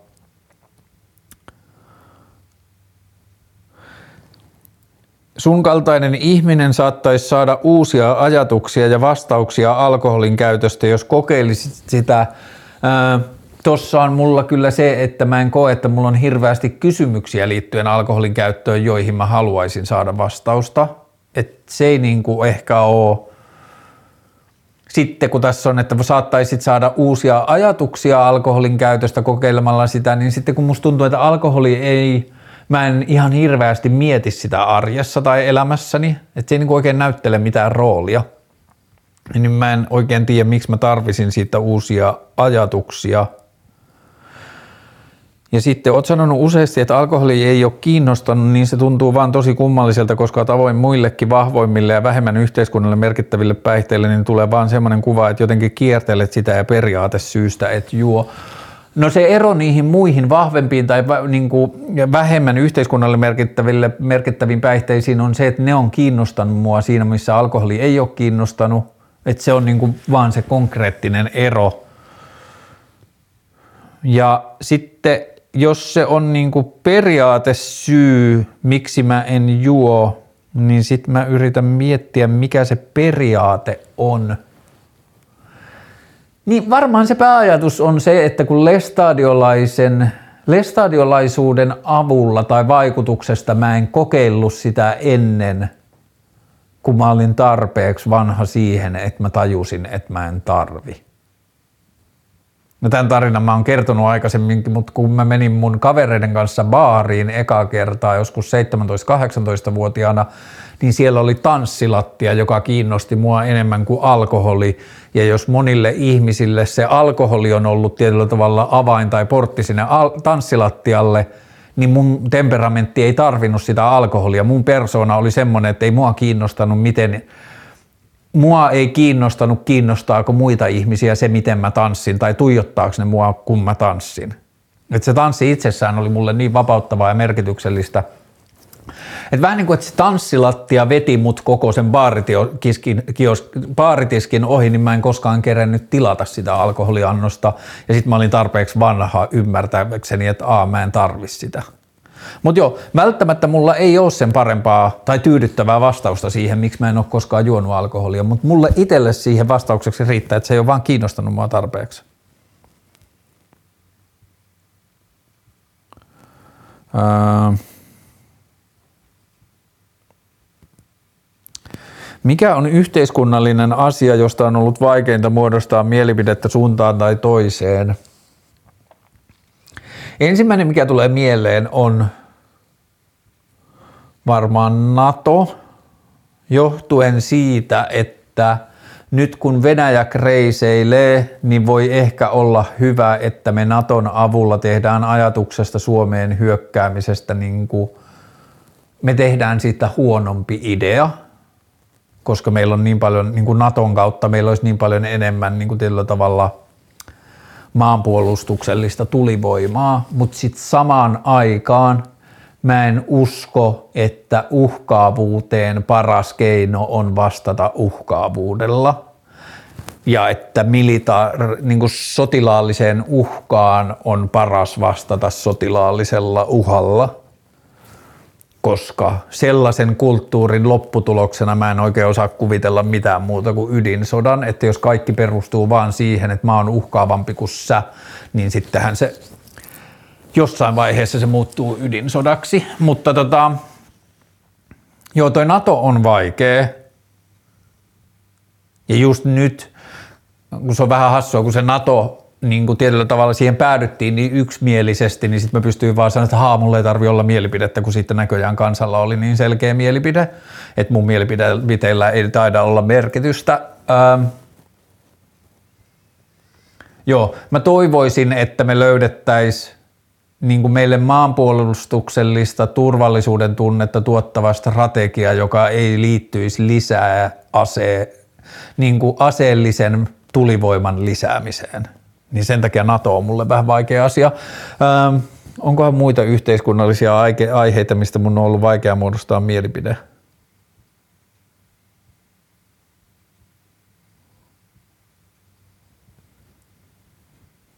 Mm, ei ehkä. Näetkö ChatGPTn käytössä yliopistossa kurssitöiden kautta tutkimuksen apuna ongelmia? Ähm, mun ystävä sanoi tällä viikolla, että se oli tehnyt kahdessa tunnissa kolmanneksen. Sanoiko se kolmanneksen vai neljänneksen sen kandityöstä ChatGPTllä? Ja sehän ei siis mene niin, että se menee ChatGPT ja sanoo, että kirjoita kolmannes mun kandista. Ei, vaan – se oli jo tosi syvällä sen kandin aiheessa, se ymmärsi mitä sen pitää tehdä, se ymmärsi mitä se haluaa sanoa, se ymmärsi sen tutkimusalueen laajasti ja minkälaisia ilmiöitä siihen liittyy. Ja kaiken tämän tiedon ja ymmärryksen ja taustatyön pohjalta se pystyi kirjoittamaan chat gpt prompteja, jotka tuottivat tekstiä, jotka on lähes valmista tekstiä sen kandityöhön, joka sen pitää tarkistaa, osittain uudelleen kirjoittaa, fakta tarkistaa, kielioppi tarkistaa niin edelleen. Mutta äh, tässä oli kysymys, että näinkö mä siinä ongelmia. Ähm, tietenkin sen, että jos sen käyttäjät ei ymmärrä, että se voi tehdä virheitä, että ne ei niin kuin anna sille riittävää huomiota sen läpikäymiseen ja korjaamiseen. Mutta isossa kuvassa, mä en tiedä kysytäänkö tässä sitä, niin mä ajattelen, että ChatGPT on monelle luovalle tai tietotyölle sama, mitä kaivinkone oli aikoinaan Lapiolle. Mä ajattelen, että se on puhtaasti hyvä asia. Mä ajattelen, että me voidaan aika nopeasti jo vähentää kouluista tietynlaisia vaatimuksia, koska meidän ei vaan tarvi enää jatkossa osata niitä. Meidän täytyy enemmän ja enemmän ymmärtää, kyseenalaistaa, huomioida, ää, tarkastella, vertailla, ää, mm, penkoa. Meillä niin tulee uusia, tai ei uusia, vaan meillä niin vanhat ja mun mielestä inhimillisimmät ja tärkeimmät kyvyt nousee taas ja ta- jälleen kerran niin kuin tärkeämpää ja tärkeämpää rooliin. Että jos miettii maailmaa ennen internettiä tai vaikka maailmaa ennen tietokoneen näppäimistöä, niin minkälaista oli ihmisten työ kirjoituskoneilla, vaikka tietotyö kirjoituskoneilla ja tietokirjoilla. Et jos sä kirjoitit artikkelia tai sä kirjoitit jotain, niin sitten sun kirjoittaminen oli hidasta plus sun tiedon hankkiminen oli hidasta. Ja sitten tuli tietokoneet ja se näppäimistö toimi paremmin ja ne kaikki tietokirjat oli siinä sun edellä, edessä internetissä. Ää, niin sitten nyt ChatGPT poistaa taas ihan valtavasti, että sun ei enää tarvikkaan mennä sinne Googleen etsimään sitä tietokirjaa, vaan sä voit sanoa ChatGPT, että hei, tähän artikkeliin tai tähän mitä ikinä mä oon nyt tekemässä, niin mä tarvin tämmöisen pätkän, joka kertoo tällaisesta ilmiöstä ja mä tarvin, että se on 300 merkkiä pitkä. ChatGPT tai noin uudet keino, keskustelevat keinoälyt, they can do it for you. Ja musta se on ihan mahtavaa. Ja mitä enemmän, kun ihmisen ainutlaatuisuus maailmassa on sen tietoinen luonne, sen mielen tietoinen luonne. Nykytiedon valossa ihminen on ainoa eläin, joka pystyy sanomaan minä olen, me olemme, me tiedämme näitä asioita, me olemme kokeilleet näitä asioita, me teemme näitä asioita siksi, että – mitä muuta voimme tehdä. Meillä on niin valtava aivokapasiteetti, niin mitä vähemmän me käytetään sitä toistettaviin töihin tai ennalta määrättyihin töihin tai töihin, jonka voi tehdä tietokone, niin sitä paremmaksi tämä maailma muuttuu. Ja koulutus tulee päivittämään itseään huomattavasti hitaammin kuin mitä esimerkiksi ChatGPT ja muut keinoälyt antaisi siihen mahdollisuuden, mutta se tulee kuitenkin päivittymään. Ja taputan siitä pieniä öö, käsiäni. Sitten väitän, translaki johtaa tasa-arvoiseen asevelvollisuuslakiin, joku kuulija siis väittää. Öö, jos mä saan vähän muokata tätä lausetta, translaki on osa sukupuoleen liittyvää keskustelua ja sen kehitystä, joka aikanaan johtaa tasa-arvoiseen asevelvollisuuslakiin, niin sit mä oon samaa mieltä. Jos sanotaan, että translaki johtaa tasa-arvoiseen asevelvollisuuslakiin, niin mä en itse ehkä usko, että translaki yksinään riittää siihen, koska translain ja asevelvollisuuden välinen suhde on niin mini, minimaalinen, miniskuuli. Se on niin pieni määrä ihmisiä, jotka tulevat välttämään armeijaa sukupuoltaan vaihtamalla, että mä en usko, että se itsessään. Mutta translaki on yksi niistä tervetulleista kehityksistä, jotka saa meitä kyseenalaistamaan sitä, mitä sukupuoli tarkoittaa, ja sen vuoksi se on osa kehitystä, jonka loppupäässä mä näen, että on esimerkiksi tasa-arvoinen, avioli, eiku, ase, tasa-arvoinen asevelvollisuuslaki. Ää,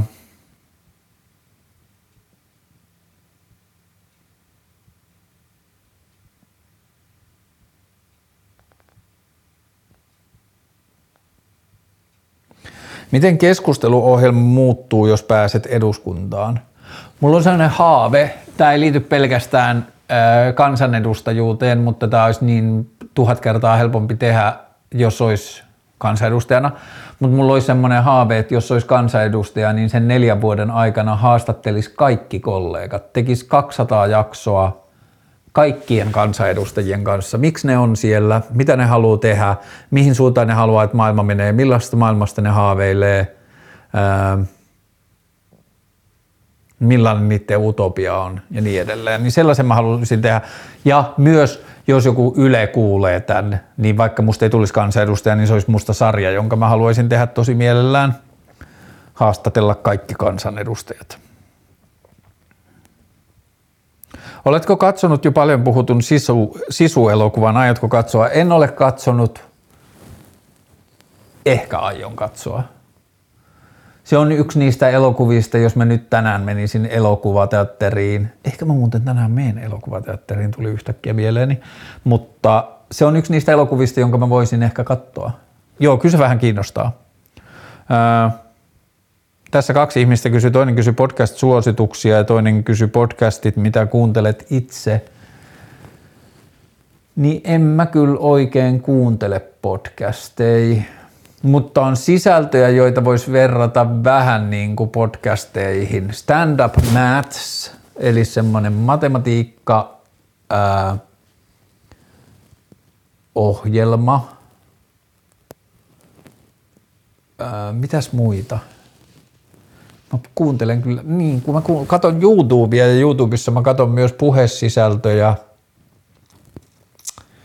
mutta onko niissä sellaisia, jotka on puhtaasti puhesisältöjä? Haastatteluohjelmia, niin mä katson ehkä silleen henkilö- tai aihe lähtöisesti, että sillä ei ole oikein ehkä, että siinä ei ole ehkä niinku semmoista toistuvaa podcast podcast tai ohjelma alustaa, vaan mä katson ehkä enemmän, että tämä tyyppi on nyt jossain podcastissa, niin mä katson sen tyypin takia, tai jossain on keskustelu tästä aiheesta, niin mä katson sen. Mutta joo, mulla ei ole aktiivista podcastien kuuntelukulttuuria. Oletko ajatellut toteuttaa tänä vuonna jonkun urheilun haasteen? Ää, laihduttaa silleen 6-10 kiloa mutta se voi olla myös järkevämpi ruokailuhaaste, että se ei välttämättä ole urheiluhaaste. Muuten ei ole ollut vielä suunnitelmia. Vaikuttaa siltä, että sulla on aika hyvä ja terve itsetunto. What's your secret? Kuulija kysyy. Kiva, jos siltä vaikuttaa. Äh, Tämä varmaan liittyy siihen aikaisemmin käymääni ekokeskusteluun, että on tiettyjä asioita mun elämässä, jossa mä oon yrittänyt suojella itseäni itseltäni, niin kuin esimerkiksi vähentää sosiaaliseen mediaan osallistumista ja sosiaalisen median seuraamista – ja tässä voi kysyä, että mikä on syy ja seuraus, että onko mulla tarpeeksi hyvä itsetunto siihen, että mä tiedän olevani arvokas ja hyvä ihminen maailmassa, vaikka mä en oiskaan joka päivä sosiaalisessa mediassa osallistumassa siihen niin kuin sosiaali- tai osallistumassa niin kuin tietyllä tavalla huomiotalouteen. Mähän osallistun kyllä huomiotalouteen näillä vlogeilla, mutta näissä on silti vähän niin kuin hitaampi ja erilainen rytmi kuin sosiaalisessa mediassa – mutta siis haluan sanoa, että tämä vlogi on osa sitä samaa energiaa, mikä niin kuin sosiaalisessa mediassa liittyy egoon. Että mä en missään tapauksessa ajattele, että mä olisin jotenkin vapaa siitä, mutta se, niin kuin, että onko se itsetun, mun tietynlaisesta itsetunnosta johtuva asia, että mä oon voinut jättää sosiaalisen median taakseen – vai onko jonkun katsojan mielestä mulla terveenoloinen itsetunto siksi, että mä oon jättänyt sosiaalisen median taakseen ja se vaikuttaa siihen, miten mä oon ja suhtaudun maailmaan ja itseeni. Ähm, mä ajattelen, että se on myös tosi paljon temperamenttiasia. Mä muistan, että mä oon ollut joskus teini-ikäinen 3, 12, 13, varmaan kun mä oon kattonut itteni peilistä ja ollut silleen, että, että ihan riittävä ok, että mun ei tarvi nyt hirveästi stressata tästä, että minkälainen tyyppi mä oon. Niin kuin siis silleen,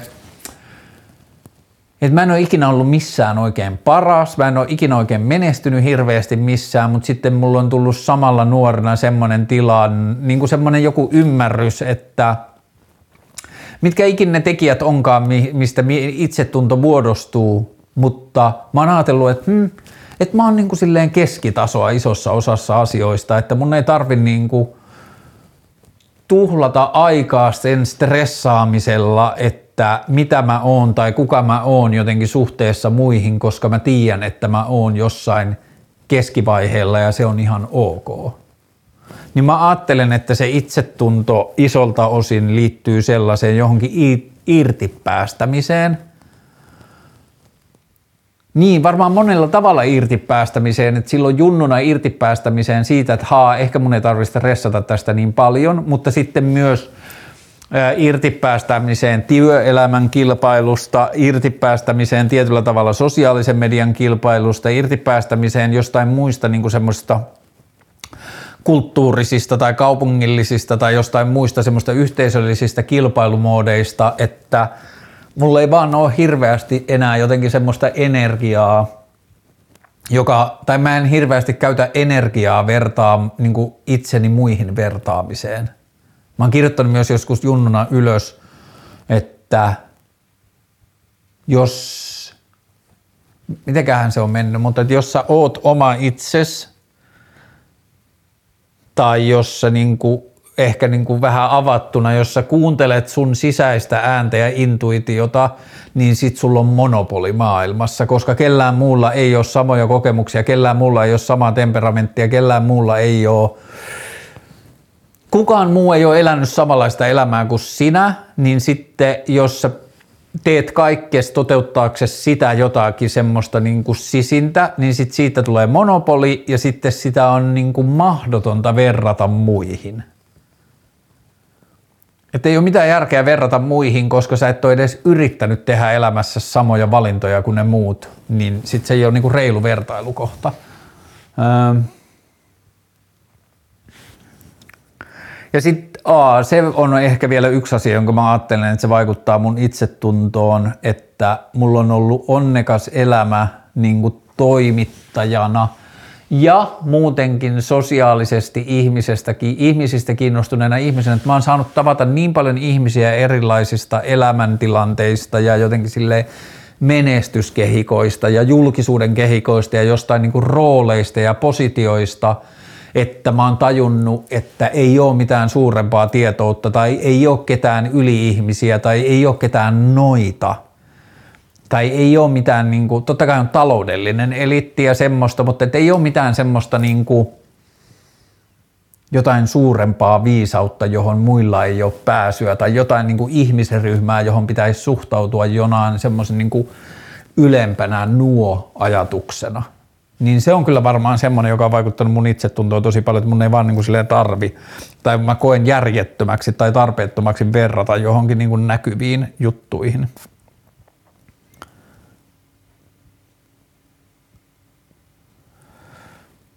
Hmm. Mihin ottaa eka tatuointi? Ää,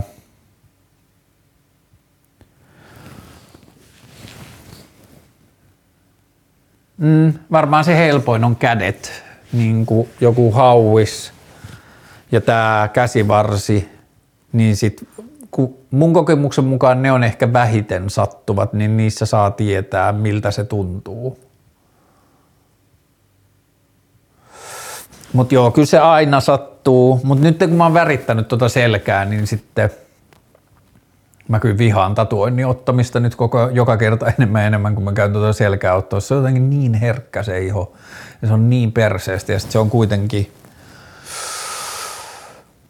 40 senttiä korkea ja 30 senttiä leveä ovaali, mitä mun selkään tehdään ja se väritetään kokonaan, niin siinä niin kuin pintaa väritettäväksi on aika tosi paljon. Ja mä oon käynyt sitä istumassa jo varmaan kohta 10 tuntia ja mä luulen, että siinä on vielä varmaan joku 5-6 tuntia, 5 tuntia, 4-5 tuntia ehkä jäljellä.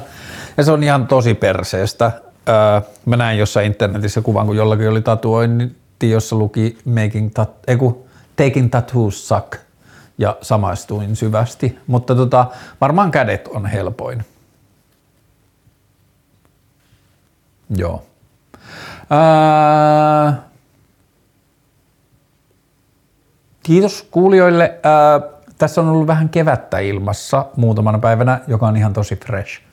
Ja sitten, niin ehkä mä viime vlogissa mainitsin siitä, että mulla oli tuntemus, että mä tunsin sen tunteen, miltä tuntuu, kun tuntee, että kevät tulee. Vielä ei ole ollut sitä, että kevät tulee, mutta muisti jo sen tunteen. Ää, ja sitten kulttuurivinkki tamperelaisille tai Tampereella käyville. Tampereen työväen, teat- työväen museossa on Miikka Pirisen, ää, onko se Dirty Job?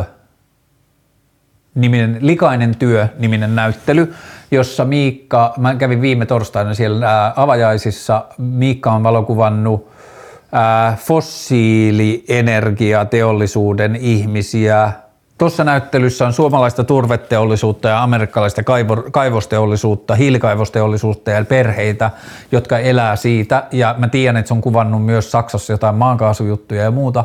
Mutta joka tapauksessa siellä näkyy semmoinen mun mielestä tärkeä yhteiskunnallisen keskustelun aihe, että kun me puhutaan vastuullisesta ympäristöpolitiikasta ja vastuullisesta energiapolitiikasta, niin meidän pitää muistaa ja sisäistää se, että – se on kirjaimellisesti joillekin ihmisille toimeentulo, niin meidän pitää rakentaa systeemit siihen, että me ei aiheuteta tarpeetonta kärsimystä ihmisille, kun me tehdään ilmaston näkökulmasta oikein.